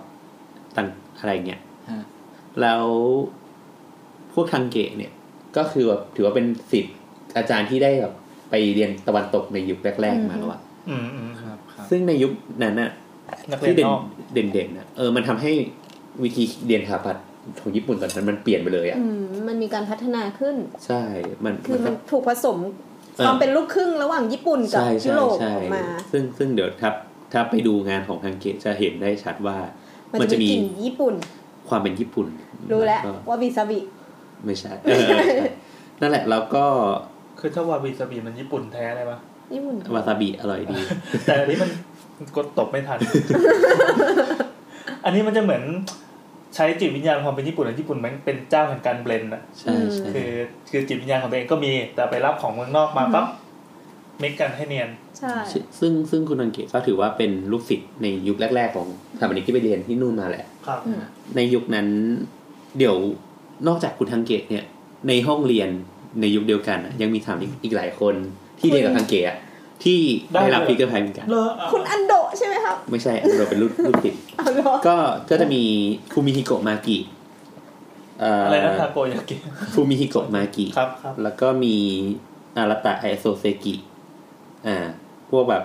รุ่นเดียวกัน คิโชคุโรคาวะอะไรเงี้ยอันนี้คือรุ่นเดียวกันเป็นเพื่อนแบบเพื่อนรุ่นรุ่นเดียวกัน อืม ครับ ซึ่งต่อมาเนี่ยคนพวกเนี่ยจะสร้างสร้างสิ่งที่ชื่อว่าเอ่อเป็น Japan Metabolism คืออะไรอ่ะ คือคือเป็นการแบบกำเนิดใหม่ของแบบสถาปัตย์ของญี่ปุ่นเลยอะจะแบบเปลี่ยนหน้า คนลุก นี่คือคนรู้ทำไมเนี่ย เฮ้ยคนลุกจริงเมื่อกี้ ไม่มันมันจะเปลี่ยนเปลี่ยนเขาเรียกว่าเปลี่ยน เปลี่ยน วัฒนธรรโฉมมเออเขาเข้าไปสู่ยุคเขาเรียกว่ายุคอนาคตเลยอะ futuristic เลยอะ อ่า อืม คือ มีผลงานให้ดูเป็น คื ตัว อ อย่าง คือสถาปนิกคนหนึ่งที่แบบถือว่าเป็นตำนานในยุคเนี้ย อหือ เอ่อเรมคูฮาร์ดอะเรมคูฮาร์ดบอกว่าเรมคูฮาร์ดบอกว่า ต้องแบบต้องเป็นคนยังไงถึงจะสามารถสร้างสร้างงานฟิวเจอริสติกในยุคนั้นได้อะ คิดแบบเป็นคนยังไงที่สามารถกลั่นกรองความคิดออกมาได้เป็นแบบเนี้ย คือถ้าคิดภาพไม่ออก ก็คิดภาพ เคยอ่านทเวนตี้เซนจูรี่บอยป่ะ อ่า เออเออ ไอไอตัวพระอาทิตย์อะ เอ็กโปป่ะ เออ อันนั้นอะ สำนักงาน ก็คือ โปรอะ น่าจะไอโซเซกิทำมั้ง อ๋อเหรอ แล้วก็จะมีฟิวเจอริสติกเช่น เอ้ยแต่เรื่องนั้นเราสัมผัสได้ถึงความ ลองลองเซิร์ช คิะ ดูงานไอโซเซกิก็ได้พี่โคตรเท่แบบเท่แบบเท่เลยอะ เป็นไงสะกดไม่ถูก ไอโซติกิไม่เป็นไรได้โอเค ซึ่งทางทางเกตก็จะทำงาน ถ้าเกิดเราเห็น ก็จะมีงานหอประชุมญี่ปุ่น อือหือตัวที่มันเป็นขึงขึงๆป่ะ เออ ตรงที่เป็นขึงๆแล้วเป็นหลังคาญี่ปุ่นญี่ปุ่นน่ะ อืม แต่เป็นอาคารแบบโดมใหญ่ๆอะ อันนี้ป่ะอันนี้ป่ะ ใช่ใช่ อ๋อ ใช่ อันนี้เขาสร้างตั้งแต่หนึ่งเก้าหกสี่ ใช่เก่ามาก เฮ้ยนี่จำได้ไงวะประทับใจตัวเอง แล้วก็แล้วก็ถ้า ก็ เกิด เรียนทั้งสองครั้ง แล้วก็ถ้าเกิดใครเคยไปฮิโรชิมา ครับ ก็จะมี อไรอ ไอตรงอะตอมิกบอมบ์ ตัวไหน ไอ วะ อาคารอาคารยาวะๆอ่ะ ไรเป็นโมโมเรียลเหรอ เออเนี่ยเนี่ยเป็นโมเรียล อ๋อ เนี่ย ฮิโรชิมาพีซเมมโมเรียลมิวเซียม ใช่ อันนี้ก็คือคุณทังเก่งทำถือว่าเป็นสถาปนิกคนแรกของญี่ปุ่น แต่ว่าสถาปนิกญี่ปุ่นก็ยังมีอีกหลายคนที่ตามมา อืม อืมนั่นแหละก็ พอทังเกะเสร็จแล้วที่น่าสนใจสำหรับเรานะคือมันมันก็มีหลายคนน่ะ ที่น่าสนใจแต่ว่า โอเค เราอาจจะรู้จักหรือไม่รู้จักบ้าง จัดมาเด็ดๆครับ เอ่อต่อมาเราเลือก อืมแฟรงก์แกลลี่ละกัน ที่จริงออสการ์เนไมเยอร์ก็ ถือว่าน่าสนใจ แต่ว่าเราเลือกแฟนแกรี่ละกัน แฟรงเกลลี่ได้ยินกันบ่อยกว่า แล้วมีหน้าอะไรไปเลือกเขา เออเอาเอาเอาที่เราเราเรารู้สึกเราชอบละกัน อ่ะ อือฮึ แฟนแกรี่คำคำนิยามของเขาอะคือคำว่า paper architecture อือฮึเป็นสถาปนิกกระดาษ ทำไมอ่ะ Pe- paper architecture ถ้าเราคิดภาพไม่ออกเนี่ย อ่า เอ่อคิดถึง อันนี้ปีปีแปดเก้าปีแปดเก้า ใช่ paper architecture คิดถึง Disney Hall อะ Disney Hall คอนเสิร์ตอะเคยเห็นปะที่มันเป็นกระดาษที่มันเป็นโลหะตอนซ้อนๆกันอือะอฮึ เหมือนการขยำกระดาษอะเนี่ยเนี่ย อันนี้ที่ LA ปีสองพันสาม ใช่ ที่พูดเหมือนรู้นะจริงๆคือเปิดดูหมด เลย หรือ โอ้การออกแบบของเขาซับซ้อนมากจริง มันชื่อ Walt Disney Concert Hall ใช่ เอ่อมันมันมันเจ๋งยังไงมันเจ๋งยังไงคือ มัน คน เจ๋ง ฟังคนฟัง อ๋อ ไม่ นึ เห็น ก ภาพ ตออกแล้วตึก มัน นี้ มันมีความซับซ้อนของการขึ้นขึ้นฟอร์มของอาคารอะ เออ มันจะเหมือน มีคนพูดบอกว่าอาคารของเขาอะเหมือนเป็นกระดาษที่พลิ้วพลิ้วไหว อ๋ออ อ่า คือจะบอกว่าเอ่อสถาปัตย์ในยุคยุคเอาเป็นว่าที่ผ่านมาเนี่ย มันเป็นตึกมันเป็นเหลี่ยมมันเป็นอะไรเงี้ย ใช่ แต่อันเนี้ยมันทำมาจากวัสดุอะไรไม่รู้ที่มันดูเงางามเหมือนเป็น เป็น โลหะ ไทเทเนียม ไทเทเนียมเลยเหรอ ยุค คุม ยุคนั้นยุคนั้น ยุคนั้น น่าจะเป็น เราเราไม่แน่ใจว่าไอ้ตึกเนี่ย ใช่ไทเทเนียมหรือเปล่าแต่มันมีอีกตึกอะที่บิวเบา บิวเบา ซึ่งก็ เป็นไทเทเนียม แบบเอา หน้า งี้ ตาอย่างนี้ คือคือมันเหมือนยังไงเดียวนะ เหมือนเราเอาเอากระทะวูดดี้ไม่ใช่เดี๋ยวเอาเครื่องครัวสแตนเลสเอามีดมางอไปงอมาแล้วก็มาซ้อนซ้อนซ้อน ใช่ กัน เราเราความ เออเออเหมือนเหมือนเอาเป็นโลหะที่เหมือนกระดาษที่ทำจากโลหะยังไงดีวะอธิบาย ถึง ยาก คำเปลว เออมัน ทองคือความ คำเปลว คำ ใช่ทองคำเปลวที่เอามา โดน แปะ ไฟแล้วมันจะงอ แปะบนแผ่นสังกะสีที่ใช้ทำรางน้ำหลังคาบ้านเนี้ยแล้วก็งอไปงอมาบิดเล่นเงี้ย ว่างๆมีอะไรทำเงี้ย ใช่ แล้วก็มีมีงานเขางานหนึ่งที่คล้ายๆดิสนีย์ฮอลคือที่บิวเบา กระดาษอังกฤษที่ใช้จัดบอร์ด บิวเบานี่ที่สเปน ใช่ กูเกิลไฮมครับ กูเกิลแฮมที่บิวเบา เดี๋ยวดิพูดภาษาอะไรก็ได้ ขอรู้ ก่อนแล้วแล้วแล้ว ไม่ไม่อาคารไม่ชื่อว่ากูเกิลแฮมมิวเซียมอยู่ที่บิวเบาครับ จะหน้าตาคล้ายๆกันเล ตัวย ไหนอะ น่าจะอันนั้น ตัวสีฟ้าข้างล่างเมาลงมา เนี่ยเหรอ ไม่ใช่ไม่ใช่ เนี่ย อันสีท้องฟ้า เนี่ย ไม่ใช่ ไม่มีเลย โอเค โอเค เราจะเล่าเล่า Google Time นิดหนึ่ง คือ นี่ เออใช่ใช่ อ๋ออันนี้เคยเรียนเคยเรียน ใช่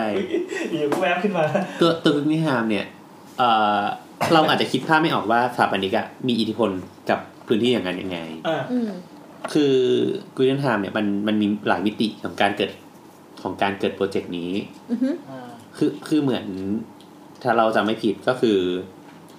มีเรื่องการเมือง เมืองเมืองบิวเบาตรงนั้นน่ะ คือตอนนั้นมันค่อนข้างเป็นเมืองที่เศรษฐกิจไม่ดีเลย ครับ มัน โซบเซา เออแต่ว่าเหมือนสามารถผลิตแร่ชนิดเนี้ยขึ้นมาได้ แรกเลย น่าจะไทเทเนียม อืม ดังดังนั้นเขาก็เลยเชิญถามอันนี้คนเนี้ย คือ คุณแฟน พี่เวย์ แกรี่ ไป ใช่ เออใช่ ไปออกแบบ ไปออกแบบพื้นทางขึ้นมา เพื่อให้เป็นแลนด์มาร์คสำคัญของเมือง มันเหมือนว่าพอมันเมืองที่มันมีคนพูดถึงเนี่ยเราอาจจะคิดภาพไม่ออกก็เหมือนมหานครที่เกิดขึ้นน่ะ ใช่ แล้วคนก็พูดถึงเยอะๆอะมันคือการมีเดีย อ่า อ่า นั่นแหละ เขา ร่วม เขาบอกว่ามี คำว่า บิลเบลเอฟเฟกเกิดขึ้นมา ใช่ใช่ มันทำให้เกิดคำว่า build up effect คือ คือยังไงดี คือเหมือนเราต้องเข้าใจว่าการลงเมกะโปรเจกต์ลงไปในเมืองอะ เออ มันเท่ากับการสร้างงานให้คนด้วย อืมต้องสร้างผลกระทบกับคนคนท้องถิ่นอยู่แล้วล่ะ มันส ก็ ร้างผ คื ล อก ระทบ เมืองเมืองเรียบเรียบๆง่ายๆจนจนไม่มีอะไรใช่ป่ะ ใช่ อยู่พอมีอีมิวเซียมนี่มาตั้ง ใช่ ปุ๊บเป็นโอ้ อืม กระดาษพลิ้วไหวแล้วก็ผิว เหมือน ใช่ เงางา เอา ม คิดดูว่านักท่องเที่ยวก็เทกันไป เพื่อจะแห่มาดู เหมือนคนไปวัดร่องขุนอะ ใช่กำลังจะบอกว่ารับวัดร่องขุนเลย เออน่าเหมือนกัน นี่เขาบอกว่า 12 เดือนหลังจากมิวเซียมเนี่ยเปิดอะจะมีเอ่อมีงบที่โยนลงมาเลย 160 US ล้าน ใช่ คือ คือ อย่างเงี้ย มัน มันทำให้เราเห็นภาพว่าทำนี้คนถึงใหญ่ได้ขนาดเนี้ย อืม อืม แต่ แต่ทั้งหมดทั้งมวลมันก็ ก็ขึ้นอยู่กับหลายอย่างด้วย คือ นะ ตอน อืม คือตอนเนี้ยทำรายได้ไปแล้วกว่า 3.5 บิลเลียน US คือ ดอลลาร์ คือต้นสถาปัตยกรรมนี้มันเป็นเหมือนไอคอนเลยเนาะ อืม คือ ใช่ คือมันไม่ได้ฟังก์ชันของมันอ่ะก็คือฟอร์มของมันเลยอ่ะ อืม คือฟอร์มทำหน้าที่เป็นเป็นเป็นตัวบอกถึงฟังก์ชันที่ ฟังก์ชันที่มันทำงานอ่ะคือเป็นไอคอนของเมือง คือฟังก์ชัน follow form เออ ใช่ มันมันคื เอ๊ะ อ ใช่ตึกนี้ป่ะที่เขาบอกว่าแทนที่จะเป็นน้ำพุแต่เป็นไฟแทนใช่ป่ะวะ เอ๊ะไม่ไม่น่าใช่เลย ไม่ใช่ อันนี้เขาเล่นกับน้ำอยู่แล้วเขาตั้งใจเล่นกับน้ำ อ๋อเหรออ่า เออแล้วก็ถัดมาคนเจ๋งๆก็คือสำหรับเราให้โรเบิร์ตเบนจูรี่นะ อืม โรเบิร์ต แล้วก็หนึ่ง โอ นะครับ เคเข้าใจ โรเบิร์ตเบนจูรี่เนี่ย ถือว่าเป็นโคตรแห่งความเมตาฟอร์ เขาเขาเขาเขียนหนังสือเล่มหนึ่งชื่อว่าเอ่อ learning in Las Vegas อืม อืมคือเขาก็เขียนเล่าประมาณว่า อีสถาปัตยกรรมหน้าตาแปลกๆทั้งหลายเนี่ย อือฮึ ตึกเป็ด ตึก UFO ตึกอะไรเนี่ย มันไปสร้างอะไรให้บ้าง คือเขาก็ไปศึกษา เออ ที่ลาสเวกัสอ่าแล้วก็เขาบอกมันมีเอฟเฟกต์ยังไงอะไรเงี้ยซึ่งหน้าตาของอาคารเขาอาคารที่เขาออกแบบอะก็จะอย่างที่บอกก็คือมันจะคือเมตาฟอร์มาก ๆ เลย เพราะว่า เมตาฟอร์คืออะไรนะครับ การอุปมาอุปไมย อืมอืมอืม เออ ลาส ก็ เว คือไป กั ห ส ยิบไปหยิบสัญญาไอ้นู่นไอ้นี่มาแปะ ใช่ ลงในงาน ใช่ ของตัวเอง แต่ ยังไงบ้างไงบ้าง เหมือนลาสเวกัสเนี่ยมันน่าศึกษาตรงที่ว่า มันเป็นเมืองที่มีทุกอาคารบนโลก แต่แต่ที่จริงลาสเวกัสละคือเราเราเคยอ่านคือเหมือนจริงๆลาสเวกัสเป็นเมืองที่ไม่มีอะไรเลยนะ ใช่ก็ทุกอย่าง แล้ว ถูกสร้าง แล้ว มา แล้วก็เป็นเมืองที่เป็นเมืองที่คือความความตลกของการอ่านเรื่องเวลาสวิกัดคือ เป็นเมืองที่ผลิตไฟฟ้าได้ เยอะมากจนไม่รู้จะใช้ยังไง ต้องเปิดไฟถน คือน ต้อง ทิ้ง เปิด ไว้ ไฟทิ้งไว้ทั้งหมด อืม เปิดไฟทางทิ้งไว้กลางวันก็เปิด อืมอืม เพราะว่าไฟฟ้ามันผลิตมาแบบโอเวอร์โอเวอร์ไปไกลอ่ะ อืม อืม ต้องใช้เหมือนเป็นเตาปฏิกร เขา ณ์ ก็เลยบอกว่าเออถ้ามันไม่มีอะไรก็ไปลงคาสิโนว่าได้อะไรเงี้ย กลายเป็นว่า มันก็กลายเป็นแหล่งท่องเที่ยว ใช่ ไปเลยอะไร ลาสเว เงี้ย กัสมีคาสิโน เป็นแบบเป็นเมืองคาสิโน อืม แล้วก็เมื่อกี้เราเรากลับมาคุณเมื่อกี้เราเล่าเรื่องของคุณทางเงะใช่ป่ะ อือฮึ ต่อมาอีกประมาณหกปี คุณฟูมิฮิโกะมากิก็ได้ อ่าครับ ที่เป็น สุ เพื่ ภา อ พ น ส เขา ตรีใช่ไหมคะ ผู้ชาย ผู้ชายผู้ชาย เฮ้ยทำไมชื่อเหมือนผู้หญิงอะ เออ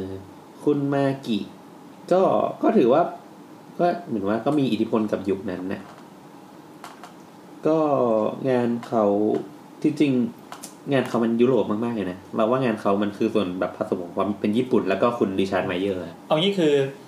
ให้หลับตานะ แล้วก็ลองนึกภาพโรงเรียนประถม โรงเรียนมัธยมญี่ปุ่นในยุคแบบเนี้ย ใช่ใช่ ภาพมันจะออกมาเลย ที่เป็นเป็นตึกที่มีเป็นตารางตารางอะไรอย่างเงี้ย ใช่เออ แล้วแล้วเขาเขาเด่นด้านไหนบ้างครับ ก็ ก็คือเป็นสถาปนิกยุคโมเดิร์นนั่นแหละ ก็คือเหมือนว่า เหมือน เหมือนพอ พอยุคนั้นจริงๆมันเริ่มจืดๆแล้วนะ มัน มันคนที่ได้มันก็จะเริ่มใกล้ๆกันละ อ่าใช่ใช่ผมจริงๆ มันแจกทุกปีไงรางวัล ใช่ แจกทุกปี งานมันเลย ก็ มันเลยจะไม่โดดข้ามกันมาก อ่า เท่าไหร่ ยังยังไม่ถึงขนาดสะเทือนโลกเท่าไหร่ เออ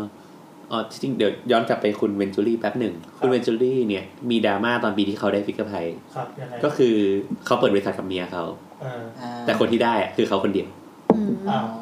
เฮียเขาก็เป็นสถาปนิกใช่ไหม ใช่ อ้าวแล้วไงอ่ะ ก็ ก็เหมือนว่าอ้าวก็เปิดมาด้วยกันทำไมสามีฉันถึงได้คนเดียวล่ะ เป็นดราม่า แบบว่าครอบครัว Women in Architecture อืม คือผู้หญิงยังไม่เคยได้ อ้าวเหรอ ใช่ผู้หญิงได้น้อยมาก ที่ไล่เรียงมายังไม่มีผู้หญิงเลย เออว่ะจริงจริงจริงจริ ใช่ ง ทั้งหมดตั้งแต่ปี 79 มาเนี่ยมีแค่สองคน อืม อืม นี่เป็นเพราะเป็นเพราะแบบเรื่องเรื่องผู้หญิงผู้หญิงด้วยป่ะ เราเราเข้าใจว่ายุคแรกๆมันคงมีผู้หญิงเรียนเรียน อยู่ สถาปัตย์น้อยแหละ แต่ว่าไม่ได้เป็นเกติก อืม เออแต่ที่จริงมันก็มีนะ แต่ว่า อืม ไม่ได้แบบถูกพูดถึงอ่ะเข้าใจว่ามันคงมีเรื่องของการเหยียดในยุคแรกๆแหละ อืม อาจจะผู้หญิงไม่ได้รับโอกาสให้มาทำงานแบบแนวสะเทือนโลกอะไรอย่างนี้ด้วยป่ะ ใช่ใช่อาจจะไม่มีความน่าเชื่อถือในในทัศนคติ โอ้ย ยุค ลองเห็นแบบนี้ก็ไม่น่าเชื่อถือเลย เรียนเออแล้วโอเคเราข้ามมาคนนี้เลยดีกว่าคนนี้เจ๋งมากคนนี้ คนไหนครับ คุณทาดาโออันโดะ เอาแล้ว นี่ครับ คนนี้ ห เรา นึ่งเก้าเก้าห้าครับ โหคนนี้พีคมากพีคแบบ ถ้าถ้าท่านใดนะครับ ฟังมาถึงตรงนี้แล้วไม่รู้จักคุณทาโดดอันโดดแล้วครับ ไป เอาชื่อไป ไปเจอเลยคนนี้พีค ได้เล มาย ก ครับ คนนี้ T A D A O A N D O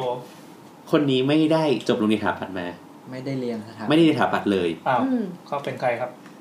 คุณทาโดะอันโดะในวัยเด็ก เป็นนักมวย นักมวย เริ่มเริ่มต่อยมวยตอนอายุสิบสี่ เดี๋ยวนะ เดี๋ยว เรากำลังพูดถึงเกรติกคนหนึงอยู่ อันนี้คือราชชีวประวัติ ถึ ของง ได้บอกว่าน่า บัว สนใจ ขาวเลยครับ เฮ้ยมันน่าสนใจมากคุณอันโดะ เออ คุณอันโดะเขา ไปครับชนะน้อง เหมือนเหมือนตอนเด็กๆเขาเป็นนักมวยแหละ ครับ เขาก็ต่อยมวยไปเรื่อยๆ เหมือนเขาก็ต่อยมวยไปเก็บเงินนะแล้วก็เหมือนสิ่งที่ด้วยความที่เป็นสังคมแบบญี่ปุ่นน่ะก็คือสังคมแบบช่างไม้ อืม อ่า เขาก็ได้เรียนรู้เกี่ยวกับการเป็นช่างเนี่ย อือฮึ มาตั้งแต่เด็ก อ่า ๆ แล้วเหมือนพอเขาก็ต่อยมวยแล้วก็เป็นช่างไปเรื่อยๆอะจนถึงอายุอายุหนึ่งเขาก็เก็บเงินได้ก้อนหนึ่ง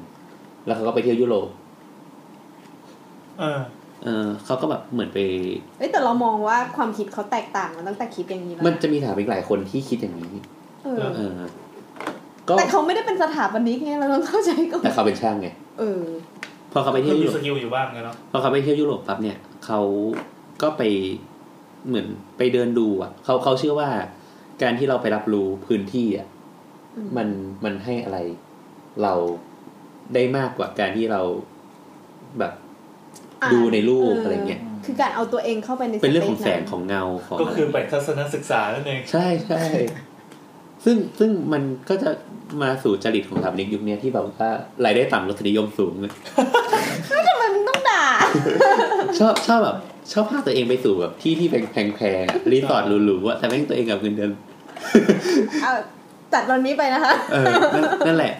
คุณอันโดะก็กลับมาญี่ปุ่นแล้วก็เหมือนได้รับโอกาสในการออกแบบ เหมือนเขาไปชนะประกวดแบบ อืม อันหนึ่ง อ่า เป็นบ้านเท่ๆของเขาว่าอันหนึ่ง อือหือ หลังจากนั้นเขาก็เริ่มมีชื่อเสียงเพราะงานนั้นได้รับรางวัล อืม อืมก็ถือว่าเป็นสถาปนิกน่าจะคนแต่ที่จริงต้องเข้าใจว่าเมื่อก่อนโรงเรียนสถาปัตย์มันไม่ค่อยมีแหละ ใช่ คนที่แบบได้เราได้เข้าโรงเรียนมันก็มีแค่ กลุ่มคนที่ได้โอกาสอ่ะ เออ อืม ถ้าถามว่างานอันโดะหน้าตาเป็นยังไงเอาไงดีอะ นึกนึกถึงคอนกรีตครับ คอนกรีต คอนกรีต ขัดมัน เอ่อแผ่นใหญ่ๆอ่ะผืนใหญ่ แล้วก็มีรู ๆ แล้วก็เหมือนกับว่าเล่นกับเรื่องของแสงเงา เป็นคอนกรีตเปลือยอะครับ คอนกรีตเปลือย เออคำนี้คุ้นๆ เหมือนเห็นตามนิตยสารรูม อืม ใช่เป็น ล็ ค อ อก นกรีต ล็อก เปลือยแล้ว อ๋อ ก็ จะบอกก็ล้อเหมือนแบบปูนเปลือยอะไรอย่างงี้ป่ะ ใช่ ใช่ ใช่ คอนกรีต เป็นอาคารที่แบบแทบจะมีเป็นปูนเปื่อยทั้งหมด อืมเออเหมือนเหมือนทางด่วนอย่างงี้ป่ะเสาทางด่วนเลย เออก็ได้แต่มันจะต้องงานสวยกว่านั้นนิดกว่านิดหน่อย เออเออ มันจะ แต่งานสวย งานจะคราฟกันนะ ถ้างานที่ขึ้นชื่ออันโดก็คือวิหารแห่งแสง อืม ยังไงครับ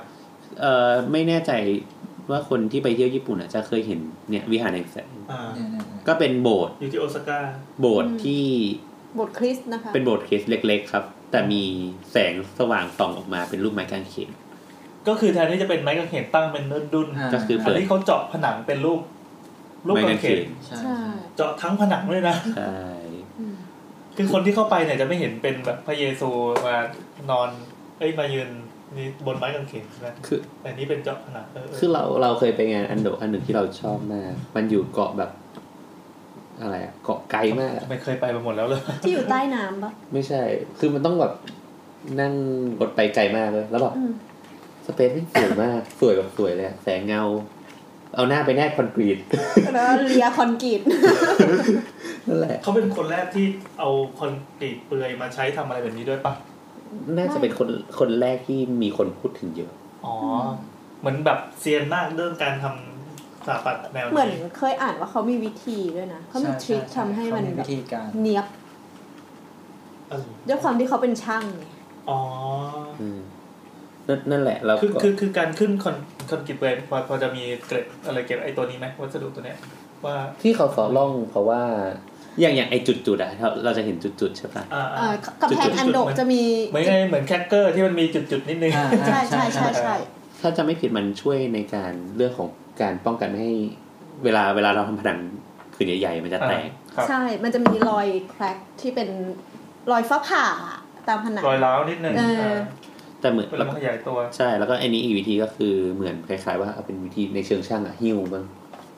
อ๋อ ไอ้ หมายความว่าเอาแบบไปแปะอย่างงี้ ไม่เหมือนเหมือนเหมือนเวลาเราจะยกคอนกรีตหรืออะไรเงี้ยไม่อันนี้ไม่แน่ใจนะเราจะไม่ได้ ไอ้ฮิวอะไม่แน่ใจแต่ว่าไอ้เรื่องที่เซาะร่องก็คือ เวลาที่เราทำคอนกรีตขืนใหญ่ๆอ่ะมันมีแนวโน้มมากที่มันจะมีรอย มัน มีรอยขาย ยตัว ใช่ หรือว่ามันซุดของอาคารอะไรก็ว่าไป อากาศแดดร้อนแดดหนาวเอ้ยมันก็ คอนกรีตมันยืดทนอยู่แล้วอะ ใช่ ครับ มันก็มีรอยแล้ว เคย การเซาะร่อง เคยเห็น มันก็ช่วยลดพื้นที่แนวราบที่เรามองไป ใช่ ก็เอาเป็นว่าตอนนี้ เต็มไปหมดเลยอ่ะบ้านเราเนี่ยจะมีไอ ใช่ อาคารแนวอย่าง ไม่ เงี้ย แต่ที่จริงก็อย่างที่บอกว่าสถาปนิกในยุคถัดมาของไทยประเทศไทยก็จะคลั่งอันโดมาก อ๋อเหรอเออ เฮ้ยจุก น่าจะ ก็ ยุค ง ยุคประมาณพี่แอนน่าจะคลั่ง ใช่ใช่ใช่ ใช่ไหมทุกคน ใช่ จะ เลย โอ้ธนาอ้วนโด พี่แอ ก็ น เนี่ย ตั้ง เพิ่งมาเคยได้ยินชื่ออันโดะจะแบบเอ้ยที่แบบคุ้นหูโคตรจริงๆอ่ะโหมีแต่คนอันโดะอันโดะอันโดะเออ ใช่ อัน ไหม โดะใครวะ น่าจะเป็นยุคแบบสาม เออ สิ เป็น บอายุ ไอดอลของยุคเราสามสิบห้าสี่สิบอะจะชอบอันโดแบบมาก อืมโอเค ๆ ใช่ แล้วก็ข้ามมาไกลๆเลย ข้ามมาไกล ข้ามมาเอาไกลหน่อย เอาปีหน้าเลยครับ ๆต่อมา เดี๋ยวโอเคเดี๋ยวเราจะข้ามมาเร็ว อ่ะ ๆก็เอาเป็นข้ามมาที่ซาฮาฮาดิด สาม เฮ้ยเดี๋ยวเดี๋ยว ห้า เอาเอานอร์แมนฟอสเตอร์ก่อนใช่ไหมอ่ะ ได้ได้อ่ะอยากอยากเล่า จ นอร์แมนฟอสเตอร์หรอ นอร์แมนฟอสเตอร์ไม่แน่ใจแต่น่าจะเป็นคนที่ออกแบบ คนคนยูเค แบ่ง ใช่ครับ แบงออกฮ่องกงปะอ่ะเนี่ยเนี่ยเนี่ยที่บอกมีปืนอยู่ข้างบน อ๋อ น่ะ กระสุนแห่งลอนดอน อันเนี้ ยเหรอ อ๋อไม่อยู่อารี อันนี้ป่ะ ใช่อยู่อารีเนี่ยงานเนี่ย ไลายกา เจ ด อารีของพวกเราเห รอ เราอะ จังอะเราก็ นั่นนั่นแหละครับ ก็นอร์แมนฟอสเตอร์ก็เป็นถามนิกอังกฤษครับ ได้ยศเป็นเซอร์แล้ว อืม อันนี้น่าจะเป็นเด่นในเรื่องของโครงสร้างเหล็ก อ่ะ เดี๋ยวนะอธิบายตัวตึกนิดนึงมันเป็นรูปเหมือนเป็นกระสุน ตึก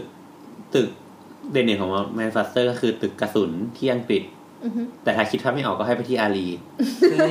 ในในยุคในยุคก่อนหน้านั้นนะครับ ที่มันจะเป็นเสาคานใช่ปะ อ่า แล้วก็เป็นคอนกรีตมาใช่ปะ อ่า แล้วแล้วทีเนี้ยคือในอังกฤษเนี่ยมันเขาเออเขาดังเรื่องเหล็กใช่ไหมครับ อืม ก็ Norman Foster เนี่ยก็ใช้ตรงเนี้ยมาสร้างโครงสร้างเหล็กขึ้นมาครับ คือที่ผ่านมามันจะต้องถ่ายน้ำหนักลงมาตรงๆบนเสา ใช่ใช่ใช่ อืม แต่ว่าพอมีเหล็กแล้วอะครับ ไอระยะอะไรต่างๆ มันสามารถยืนได้อีกอะ ด้วยคุณสมบัติของตัวเหล็กเองเวลา ใช่ใช่ เวลาเอามาทำงานสถาปัตย์มันก็ ครับ เล่นได้เยอะ เพราะมันมัน อืม มันมันบิดได้มันอะไรได้ ใช่มันฟรีฟอร์ม มันก็เลยสามารถทำงานโครงสร้างที่ใหญ่ ๆ ได้ได้ได้ดีอะครับ โอ้ทำตึกแล้วก็ไอตัวเหล็กนี่เขาจะเหมือนสารเป็นปลาตะเพียนร้อยรอบตึกไปนะเหมือนเหมือน ใช่ กระสุนอะเหมือนอะไรเนี่ยนะเหมือนดูเดอะแมทริกไอฉากที่กระสุนกำลังหมุนหมุนปิ้วปิ้วปิ้ว แต่ ปิ้วอะ แต่งานเนี่ยเคยไปอ่านที่เขาวิเคราะห์เคสสตาดี้อะถ้าดูจากข้างบนเนี่ยมันจะเป็นรูปดอกไม้นะ อ้าว จริง เหรอ นะ เออดูแบบดู คือถ้าแบบ เปิด คอม คุก วิว แบบเนี้ยนะ ใช่มันจะเป็นรูปแบบดอกไม้แหละสวยมาก อ๋อ แล้วก็เขาก็คิดเรื่องคือเหมือนอาคารเนี่ยคือถ้าเราไปดูอาคารที่อารีอะ เอาละ เอาอีกแล้วมึงชอบดึงอย่างนั้น ไม่อาคารที่อารีอะเวลาคือเขาจะใส่ไฟตรงตรงเหล็กอะให้เห็นเป็นเส้น อ่า แต่วิธีคิดคิดของโนแมนฟัตเตอร์อะคือ เวลาที่เรามองอาคารในแต่ละมุมอะ จะรู้สึกเหมือนหมุน ไม่ใช่เหมือนมันด้วยแสงเงาของกระจกที่เขาวางไว้อะ อือฮึ มันจะทำให้อาคารอะไม่แบบสีแบบเปลี่ยน ม ไม่เหมือนกัน เออ อืม รวมถึงคิดเรื่องของลมทั้งหลายด้วย คืออคือคิดแบบเยอะ เยอะแบบเยอะมาก เล่นเหล็กเล่นกระจกแล้วเนาะ แล้ว ปีเก้าเก้า อ่ะ คือเทคโนโลยีการก่อสร้างมันก็ มั มาน ถึง ก็มาถึ จุดนี้งเล่น จุด อะไรพวกนี้ได้ มันก็จะเริ่มมีทับนิกหลาย ๆ คนที่น่าสนใจ แต่เราจะข้ามไป อาจจะพูดพูดคร่าวๆคือ เช่นเลมคูฮาร์ด อือฮึ อ่า เลมคูฮาร์ดนี้ก็ถือว่าเป็น คนเนเธอร์แลนด์ เดอะเบสมาก ๆ อ่ะเรนคูฮาร์คือเจ้าของ OMA ซึ่ง OMA อ่ะคือออฟฟิศ ที่ออกแบบตึกในไทย คือออฟฟิศที่ออกแบบตึกมหานคร อ๋อ แต่แต่ว่าเป็นเป็นเขาเรียกอะไรเป็นออฟฟิศย่อยของเขาในเอ เป็นบริ เชี ษัท ย ลูก อืม อืม คือเป็นคนที่ในวงการเขาเรียกว่าเป็นคนที่แอสโฮอ่ะ ทำไมอ่ะ คือเฮี้ยมาก คือคือ เขาฟังภาษาไทยออกปะ คือไม่ออกครับ อ่าโอเคครั เขา บ คงไม่มาสนใจอะไรเงี้ย คือคือคือถ้าไปอ่านประวัติของเรนคูฮาร์อ่ะ เอ้ยแต่ดูดูภาพภาพที่เขาแปะไว้แต่อันนี้หน้าตาแบบกวนตีนทั้งสองรูปเลย คือ นะ เขาเป็นคนที่ทุกคนจะบอกว่าเขาเป็นคนแอสโหมาก ทำไมอ่ะทำไมอ่ะ เป็นคนที่ไม่ไม่ยอมใครอ่ะ แบบเถียงเละเทะด่าแบบด่าคนอื่นเละเทะคิดว่าตัวเองแบบเจ๋งที่สุดอะไรอย่างเงี้ย อืม ซึ่งซึ่ง CCTV อะ ซึ่งซึ่งเขาเรียกอะไรอ่ะ เด็กเด็กในวิธีกระบวนการเรียนของเราอะในยุคเนี้ยก็ได้รับอิทธิพลมาจากคุณเลนคูฮานนะเช่นทำอะไรก็ต้องมีเหตุผล กันต้องไปเถียง เป็นคนเจนซีคนแรกของโลก คือความน่าสนใจของเขาคือเคยอ่านงานที่เขาวิเคราะห์ สมมติว่าออกแบบอาคารอะเราจะเลือกทาสีอาคารจากอะไร สี เออ แลนด์สเคปดิ ไม่ เราจะ สมมติเราจะเลือกอาคารทาสีอาคารหลังเนี้ยเราจะเลือกจากอะไร ความชอบ เจ้าของบ้านชอบอ่า คุณเลมกูฮานเนี่ย ไปทำ analysis เมือง ไปวิเคราะห์เมืองว่าเมืองเนี่ย มีสีโทนอะไรบ้าง ควรจะมีสีอะไรในอา แล้ว คารเนี้ย อาคารเนี้ยควรจะมีสีอะไร ยืด คิดเหมือนกูเลยมีค ก็ วาม ดี เก็ต นะ ติก ดีก็ดีป่ะ คือคือเขาถือว่าเป็นคนที่เปลี่ยนกระบวนการเรียน พอสมควรนะสำหรับโบนะ เป็นกระบวนการเรียนของของสถาปนิกยุคใหม่ๆเลยละ เออคือดีใจที่มีคนอย่างนี้ แล้วก็ เราก็ข้ามแล้วก็จะมีคุณเฮอร์ซอกเอนเดอร์มอโรเกนมุนคัสอะไรเงี้ย ครับ จะจะข้ามมาจนถึงปี2 0 1 0 2004 ตัวจีดเลยนะครับ 2004 2004เนี่ย หลังจากที่เราบอกว่าไม่เห็นมีสถาปนิกผู้หญิงได้เลย อ่า อืมนี่คือคนที่สอง คนนี้คนแรก คนที่สองคนแรก คนแรกของผู้หญิงอ่ะ เหรอ อ่า อ่า คุณซาฮาดิดซาฮาดิดนี้ มันมันเหมือนว่า พอถึงช่วงหนึ่งอะ อันนี้เขาเป็นเชื้อสายอิรักเนาะ ใช่เป็นคน ค่ะเป็น อิ อิรั รั ก กแต่ว่าเป็นเป็นคนอิรักที่มีเงินอะแล้วก็ไปเรียน อืม ที่อังกฤษ เอ่อไปอยู่ยูเค เอ่อคุณซาฮาดิดเนี่ย ตอนปปตรีอะเขาจบคณิตศาสตร์นะเขาจบเพียวแมท อ่า อ๋อ เออ ไม่อยาก แล้วเขา ก็ดีต่อยมวยนิดนึงนะ แล้วแล้วเขาก็ค่อยค่อยไปเรียนสถาปัตย์นะตอนปอโท เอ้ยตอนนี้เริ่มรู้สึกพลาดแล้วที่เริ่มต้นด้วยการเรียนสถาปนิกอะ น่าจะไปเรียนแบบประมงก่อนแล้วก็ค่อยมาต่อสถาปัตย์เป็นปอโท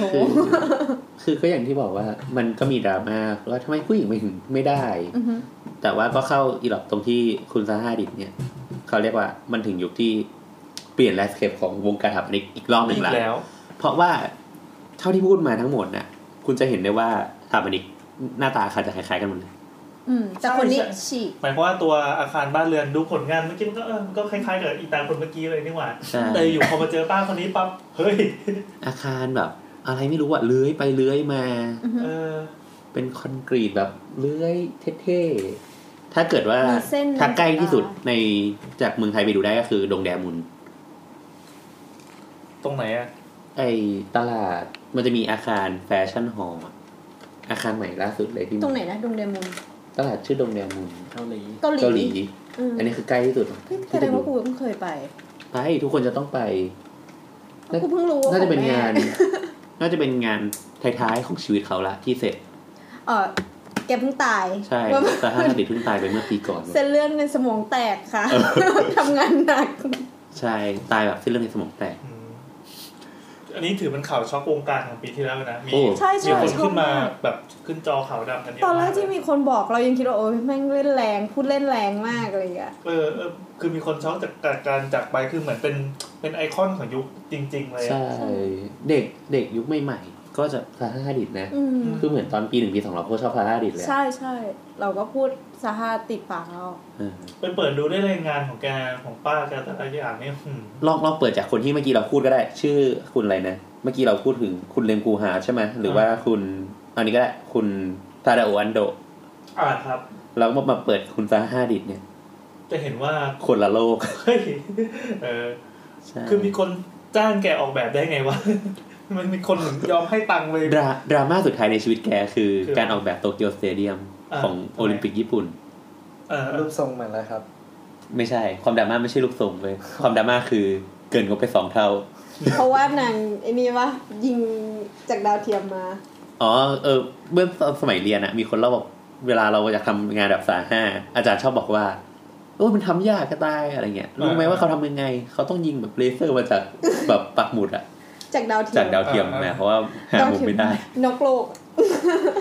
แต่แต่เราว่ามันคงเป็นโจ๊กอะเราว่านะ อืม โจงหรือเปล่าไม่รู้ เออ รอใครยืนยันที ใช่ใช่เราเราเคยไปงานเขาสองงานเรา เราชอบงานหลังๆเขานะส่วนโดยส่วนตัวช เขา อบ จะอธิบายสชอบไสไตล์งานของแกได้ว่าไงนะ ลื่นไหล ลื่นไหล อืมใช่ใช่เป็นคำว่าลื่นไหล มันมันมีวิเอ่อเขาเรียกว่ามันมีศัพท์ก็คือเรียกว่า parametric design คอลเมติก คือคือไอเดียของคุณซาฮาฮาดิดเนี่ยมันถ้าพูดถึงในสเกลเมืองอะเขามองบอกว่าเมืองเมืองเวลา เรามองไปทางไหนก็มีแต่เหลี่ยมบ้านเหลี่ยมมุมเหลี่ยม อือฮึ อาคารเขาเขากำลังพูดถึงเมืองที่ไม่มีเหลี่ยมอาคารไง อืม เหมือนเราเดินไปไหนก็ มีแต่ความโค้งมน อืม มีแต่ความลื่นไหลอะไรเงี้ย อ่า เขามองเป็นอย่างนั้นมากก เอ๊ะมั ว่าน เรียกว่ายุคดีคอนป่ะครับ ดีคอนไม่ ไม่ ใช่ ไม่ใช่ ดีคอนก่อนหน้านี้ อ๋อ นิดนึงนั่นแห อั ละ นนี้มั ก็ น จริง ๆ ความรู้สึกของเราคือ อันเนี้ยดูอนาคตมากเลยนะ เออ มันดูอนาคตไปอีกไกล พอ มาก พอ เลย มันไม่มีเหลี่ยมมุมแล้วมันดูเหมือนแบบว่าเอ๊ะเรา มันไม่ใช่บ้านอะมันรู้สึกแบบเป็นเอ็กซิบิชันอะไรสักอย่างหนึ่ง นี่เปิดดูรวมๆที่เอามาจัดอยู่ใน เหมือน Gallery ได้ sculpture ไหม ไหม อื มันจะคล้ายๆกับเหมือนเราไปดูแฟชั่นโชว์ที่ตามแคทวอล์กซึ่งเราเฮ้ยคนทั่วไปใครมันจะมาบ้าใส่ชุดแบบนี้วะ แต่อันนี้มันเป็นงานสถาปันมันต่างกันตรงที่มันสร้างจริงไปแล้ว คือคือถ้าเกิดใครได้มีโอกาสไปเกาหลีนะ เราแนะนำให้ไปเดินดงแดมูลพลาซ่า แถวนั้นมีก๋วยจั๊บอร่อย นี่นี่นี่นี่งานเนี้ยงานเนี้ยนี่นะ อันไหนครั ด้าน บ ขวามือรูปแถวสอง แล้วก็อันนี้ ใช่ ดงแนมูลดีไซน์พลาซ่า เราเราโดยโดยส่วนตัวนะ เรารู้สึกว่าเดินแล้วเราไม่รู้ว่ามันอยู่ในระดับชั้นไหนอะฟลอมันไม่รู้มันไม่มีความเป็นฟลอ อืม ไม่มีความเป็นชั้นเลยอะ เขาไม่ติดป้ายไว้ตรงบันไดเลื่อนนั่น เออมีมีแต่ว่าแบบเหมือนอยู่ดีแบบเดินเดินใช่ป่ะสมมติเราเดินไปกับทางข้างๆอะค่อยๆเดินปั๊บเอ้าอยู่ดีโผล่ขึ้นมาหลังคาแล้ว ท่านเหรอ แล้วก็เดินจากหลังคาลงมาปึ๊บอ้าวแล้วเราลงมาชั้นใต้ดินแล้วอะ หรือเขาวิเคราะห์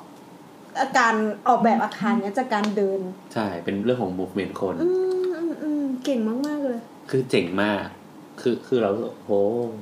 คิดได้ไงวะ คือเมื่อก่อนตอนเราเด็กๆเราก็ไม่ใครจะไปได้ไปงานคุณสาห้าวะแม่งไกลอะไรอย่างเงี้ย เออ โอเคก็ก็อย่างที่บอกคุณสาห้าตายไปปีก่อน ถือว่าเป็นเรื่องเศร้าของวงการมา ใช่ ก เราสูญเสียไป ๆก็ข้ามมาเรื่อยๆ จริงๆมันก็มีหลายคนเช่นทอ สั ม งเกตคำนวณเครียด เฮ้ยแต่แต่ยุคแรกคุณสาห้าเขาเริ่มงานจากการเพนติ้งนะ โห อะไรวะ คือคือเขาบอกว่า คุณซาห้าถ้าไม่มีลูกน้องที่เก่งนะก็ไม่ดังขนาดนี้ อืม ลูกน้องเขาชื่อว่าแพทริกชูมาชูมาเกอร์อะไรสักอย่าง อ๋อเคยได้ยินแล้ว เขาเคยมาเลคเชอร์เมืองไทยนะ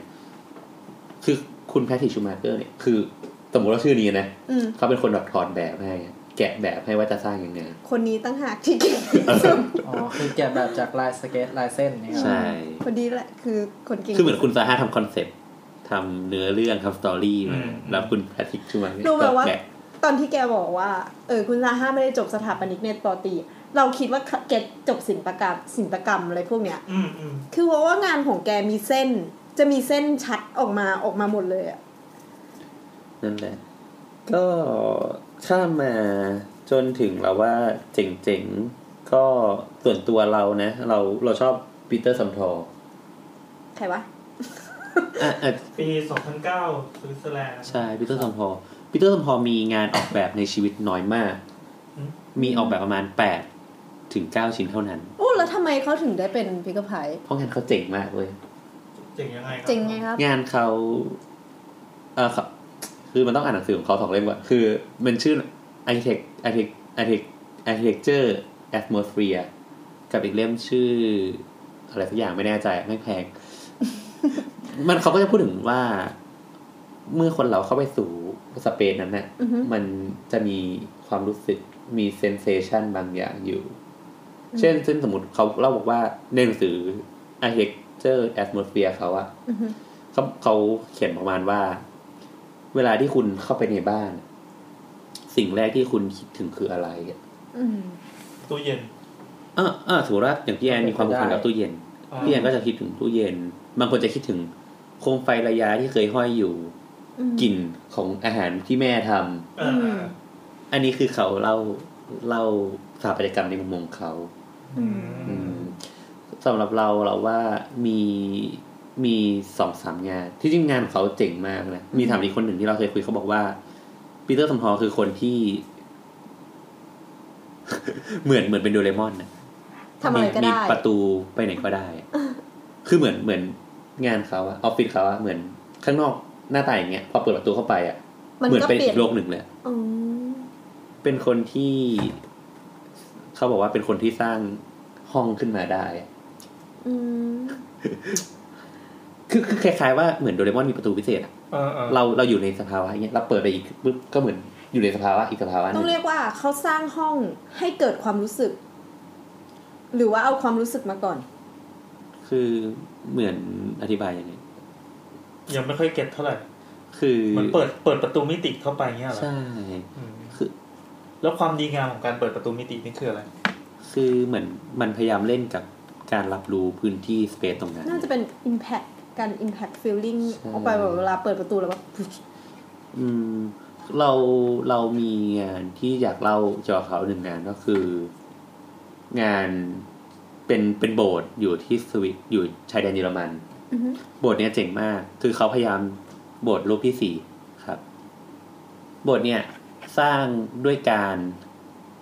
หล่อคอนกรีตทีละชั้น คุณพอช่วยคือภาพที่เห็นตอนเนี้ยมันเหมือน ไม่มีอะไรเลย เออมันเหมือนแท่งศิลาจารึกที่ตั้งอยู่กลางทุ่งนา เป็น ถ้าใครใครเคยไปเมืองจันทน์นะครับ มีคุกขี้ไก่อยู่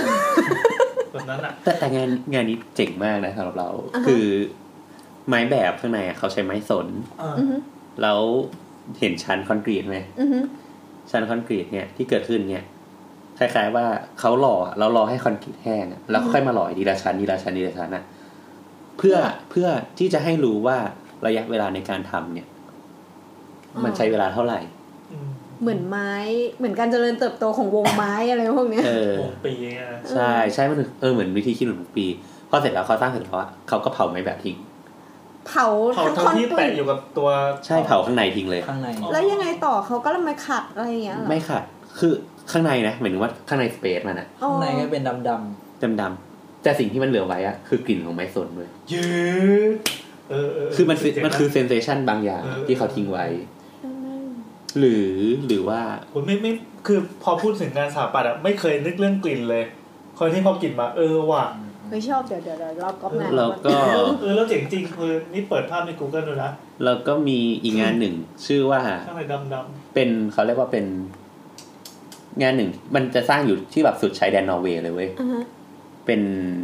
คล้ายๆ เป็นมิวเซียมที่พูดถึงเรื่องแม่หมดอะ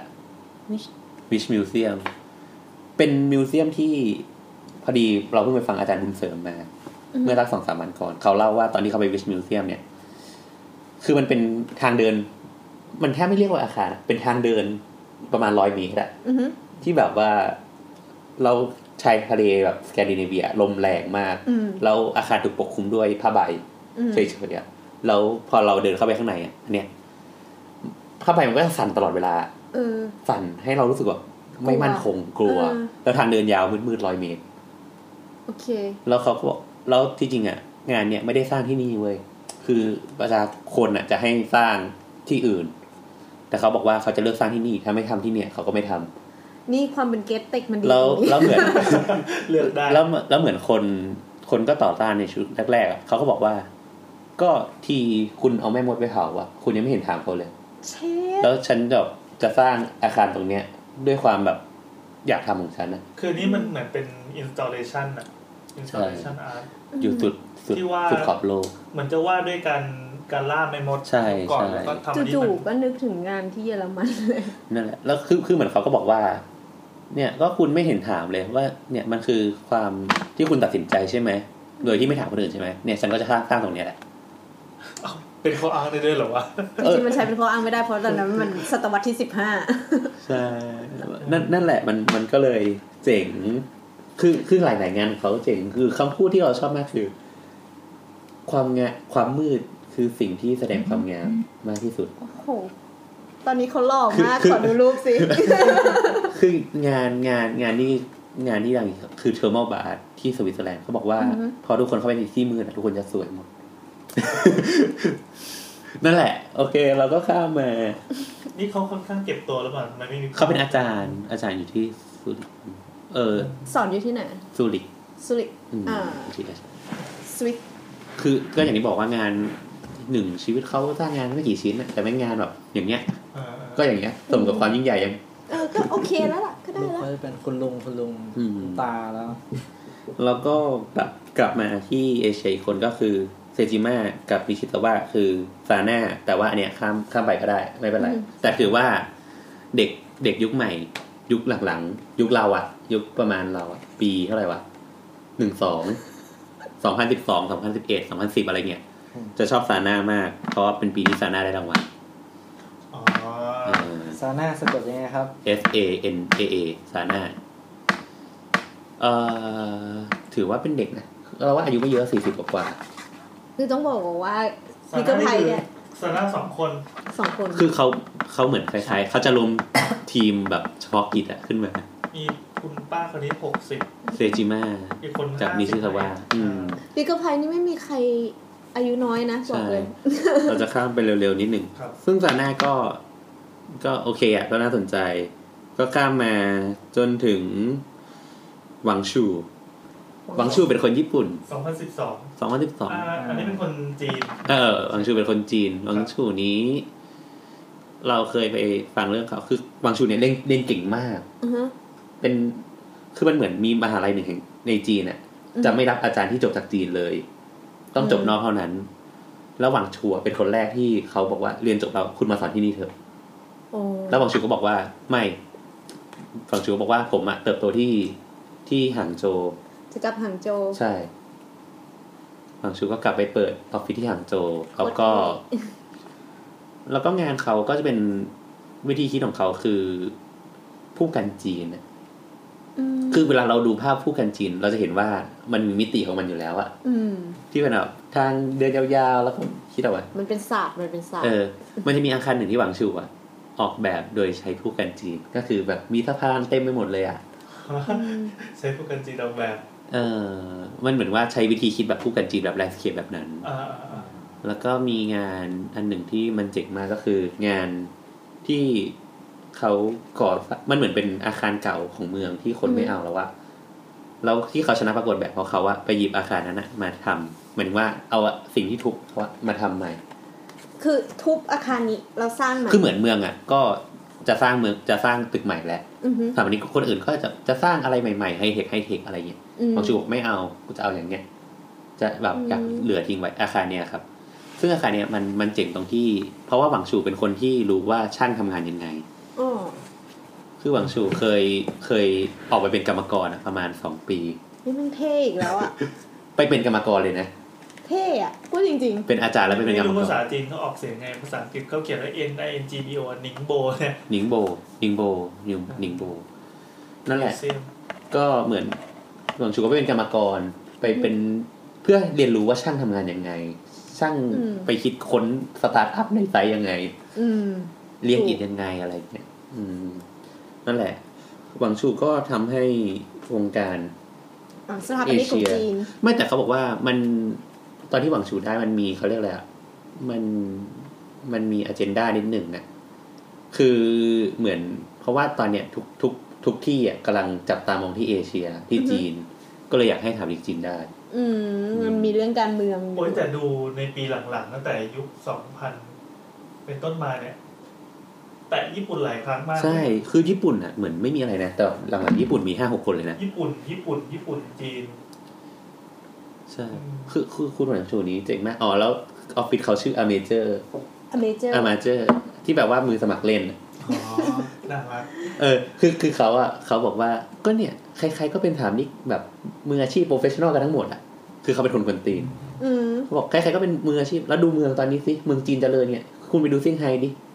คืออ ม หวังชูบอกว่าเซี่ยงไฮ้อะไม่ใช่ประเทศจีน ทำไมอ่ะ ว่าย เพราะว่าเพราะเซี่ยงไฮ้มันเจริญไปเหมือนอังกฤษไม่เหมือนอะไรหมดแล้วอะมันคือมันเจริญมากหวังชูบอก อืม อันเนี้ยไม่ใช่ประเทศจีนเขาเรียกว่าไม่ใช่ประเทศจีน นางก็เลยกลับหางโจว เออเขาบางชูก็เลยตั้งออฟฟิศเอองั้นถ้าทุกคนเป็นโปรเฟชชั่นอลเราทำงานอย่างเงี้ยกูเป็นมือสมัครเล่นก็ได้วะเป็นไงล่ะมึง นึกคำพูดของคนมีตังค์และหล่อเท่านั้น แต่แต่เขาบอกว่าหวังชูเนี่ย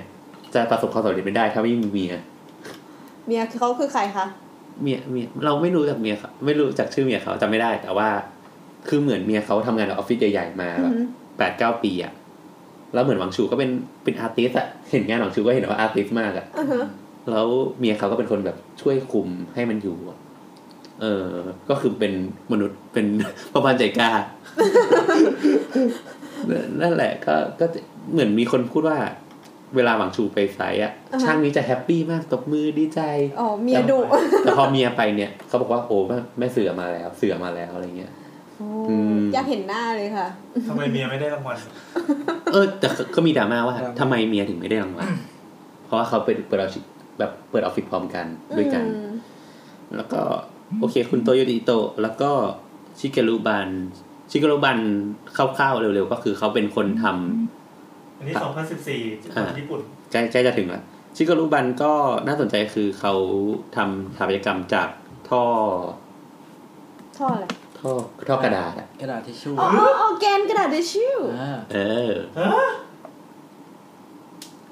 คือ ได้ด้วยเหรอ คือเราว่าอ g e n d a ของฟิกเกอร์ไพปีเนี้ย เราว่ามันเป็นเรื่องของเลฟูจีอะ อืม เรื่องของผู้อพยพ อ่า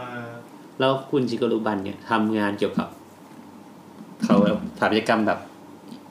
e m e r g i n g อย่างเงี้ยเยอะอะ อืม สถานการณ์แบบฉุกเฉิน เข้าไปช่วยคนในค่ายอพยพอะไรเงี้ย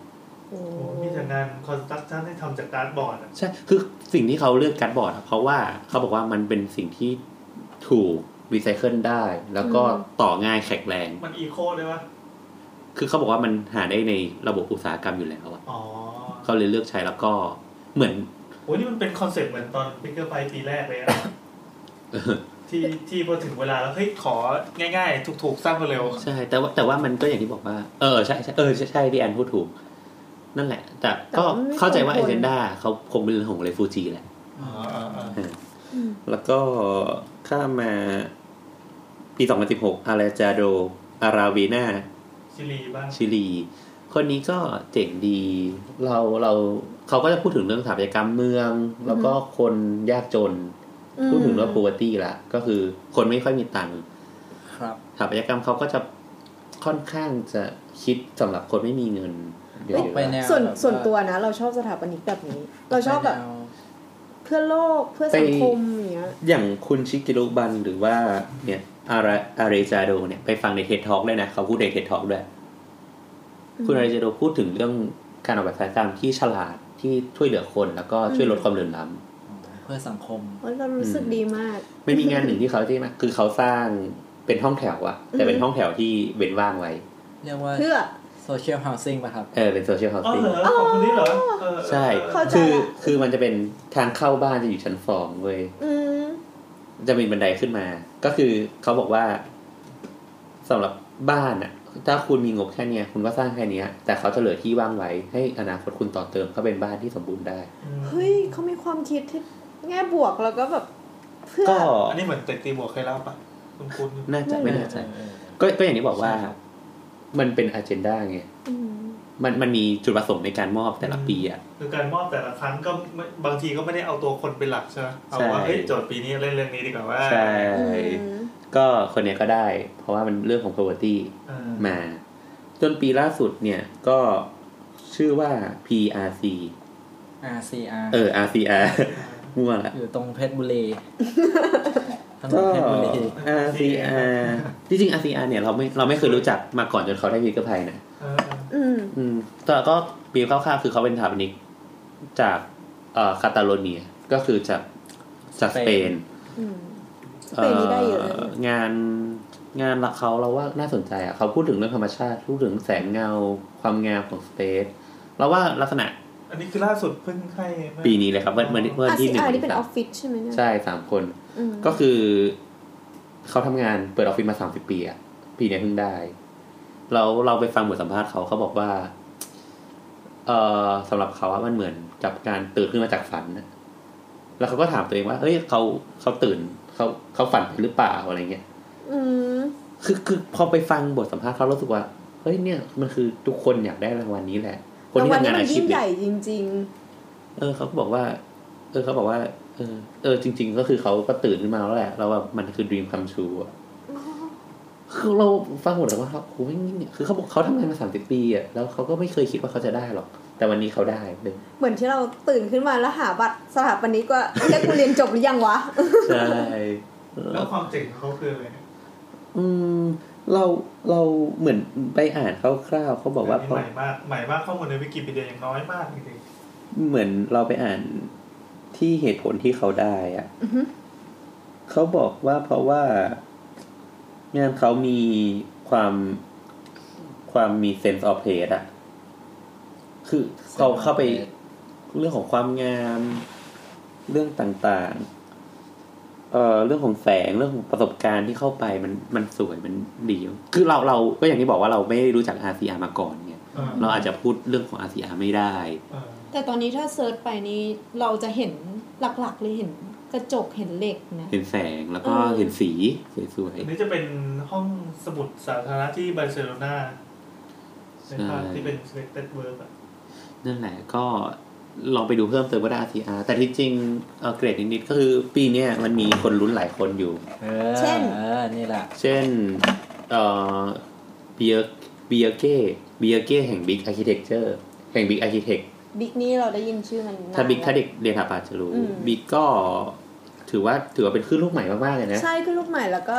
จะชนะการประกวดดังๆ เยอะ คือเรื่องของไอคนเนี้ยกวนตีนมาก อืม คือเรื่องเล่ามีคนเล่าว่าอีบีเอเคเนี่ย เป็นคนที่เรียนเก่งมาก อือฮึ หมายถึงว่าส่งประกวดแบบที่ไหนก็ชนะในยุโรปจนเก่งมาก แล้วก็มันอยากไปทำงานออฟฟิศ OMA อะของคุณแรมพูฮานนี่แหละ มัน มันก็เลยคือปกติเขาจะต้องส่งพอร์ตเข้าไปใช่ไหม พอร์ตเข้า อันนี้ก็เดินเข้าไปบอกว่าเรมพูฮาร์ดอยู่ไง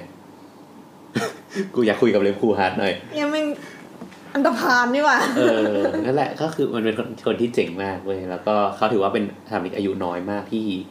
สร้างปรากฏการณ์ อืม ในโลกของคาปักอยู่ยุคเนี้ยเราว่ายุคเนี้ยเด็กเด็กที่เรียนปีหนึ่งปีห้าเนี่ย เราว่าทุกคนน่ะ อืม ต้อ น่าง จะเคยได้ยิน ต้องเคยลอกแดกแกมติก อะ ใช่ใช่บิ๊กเป็นคนที่จัดระเบียบความคิดดีนะ เราเคยพยายาม อืม เรียนแบบนางแล้วก็เราก็เล็ก ใช่ หรือว่า MVRDV สถาปนิกชาวดัส ก็น่าสนใจเราเราเคยไปงานเขาที่เนเธอร์แลนด์ อืม เจ๋งมาก อืม คือเราเราก็เจ๋งเจ๋งเลยอะเป็น อืม เป็นตลาดตลาดโค้งๆเป็นอาร์ตสวยๆ เป็นใช้วัสดุเป็นอะไร ก็เป็นคอนเป็นเหล็กเนี่ยเป็นคอนกรีตเออจะสวยคือเป็นตลาดอะแล้วคือเข้าไปเหมือน เราเข้าไปในงานแบบวิหารมาก่อนที่จะมีรูปเพ้นท์อยู่บนฝ้า เออเออเออ เออเราว่าเขามีความกวนตีนอย่างนั้นแหละ เขาเพ้นท์ด้วยเหรอ ใช่เป็นติดสติกเกอร์รูปผลไม้ น่ารักจัง เออแล้วแล้วก็มีหลายคนที่น่าพูดถึงซูฟุชิโมโตะอะไรเงี้ยก็พูดถึง อืม ดังนั้นปีนี้พอ RCR ได้ก็ค่อนข้างแบบเอ๊ะ อืม จริงเหรอ เออ อะไร มัน เงี้ย ช็อก ช็อกเนาะ เพราะ อืม ว่าเท่าที่ฟังดูเนี่ย คนอื่นๆนี่ก็ตัวเก่งหมดเลย เป็นคนที่เราได้ยินชื่อหรือได้ยินผลงาน แต่ มาบ่อยๆ แต่สำหรับเราเราว่าคุณเบียเคเนี่ย เราว่าคงเร็วๆเนี้ยไม่เกินห้าถึงสิบปีอะเขาคงได้ เราว่าตอนนี้ เราก็ว่าเขาเราคิดว่าเขาจะได้ตั้งนาน เขาต้อง แล้ว ได้แหละ เออ แต่อาจจะขึ้นกับเวลา อาจจะเป็นเพราะว่าห้าวยังห้าวอยู่ไง สี่สิบนิดๆเองอื อื ม ม อ๋อที่จริงพอดีมีเรื่องเล่านิดหนึ่งก่อนจะจบก็คือ มีกรรมการทิกเกอร์ไพายอะบินมาเมืองไทยด้วยนะ ใครครับ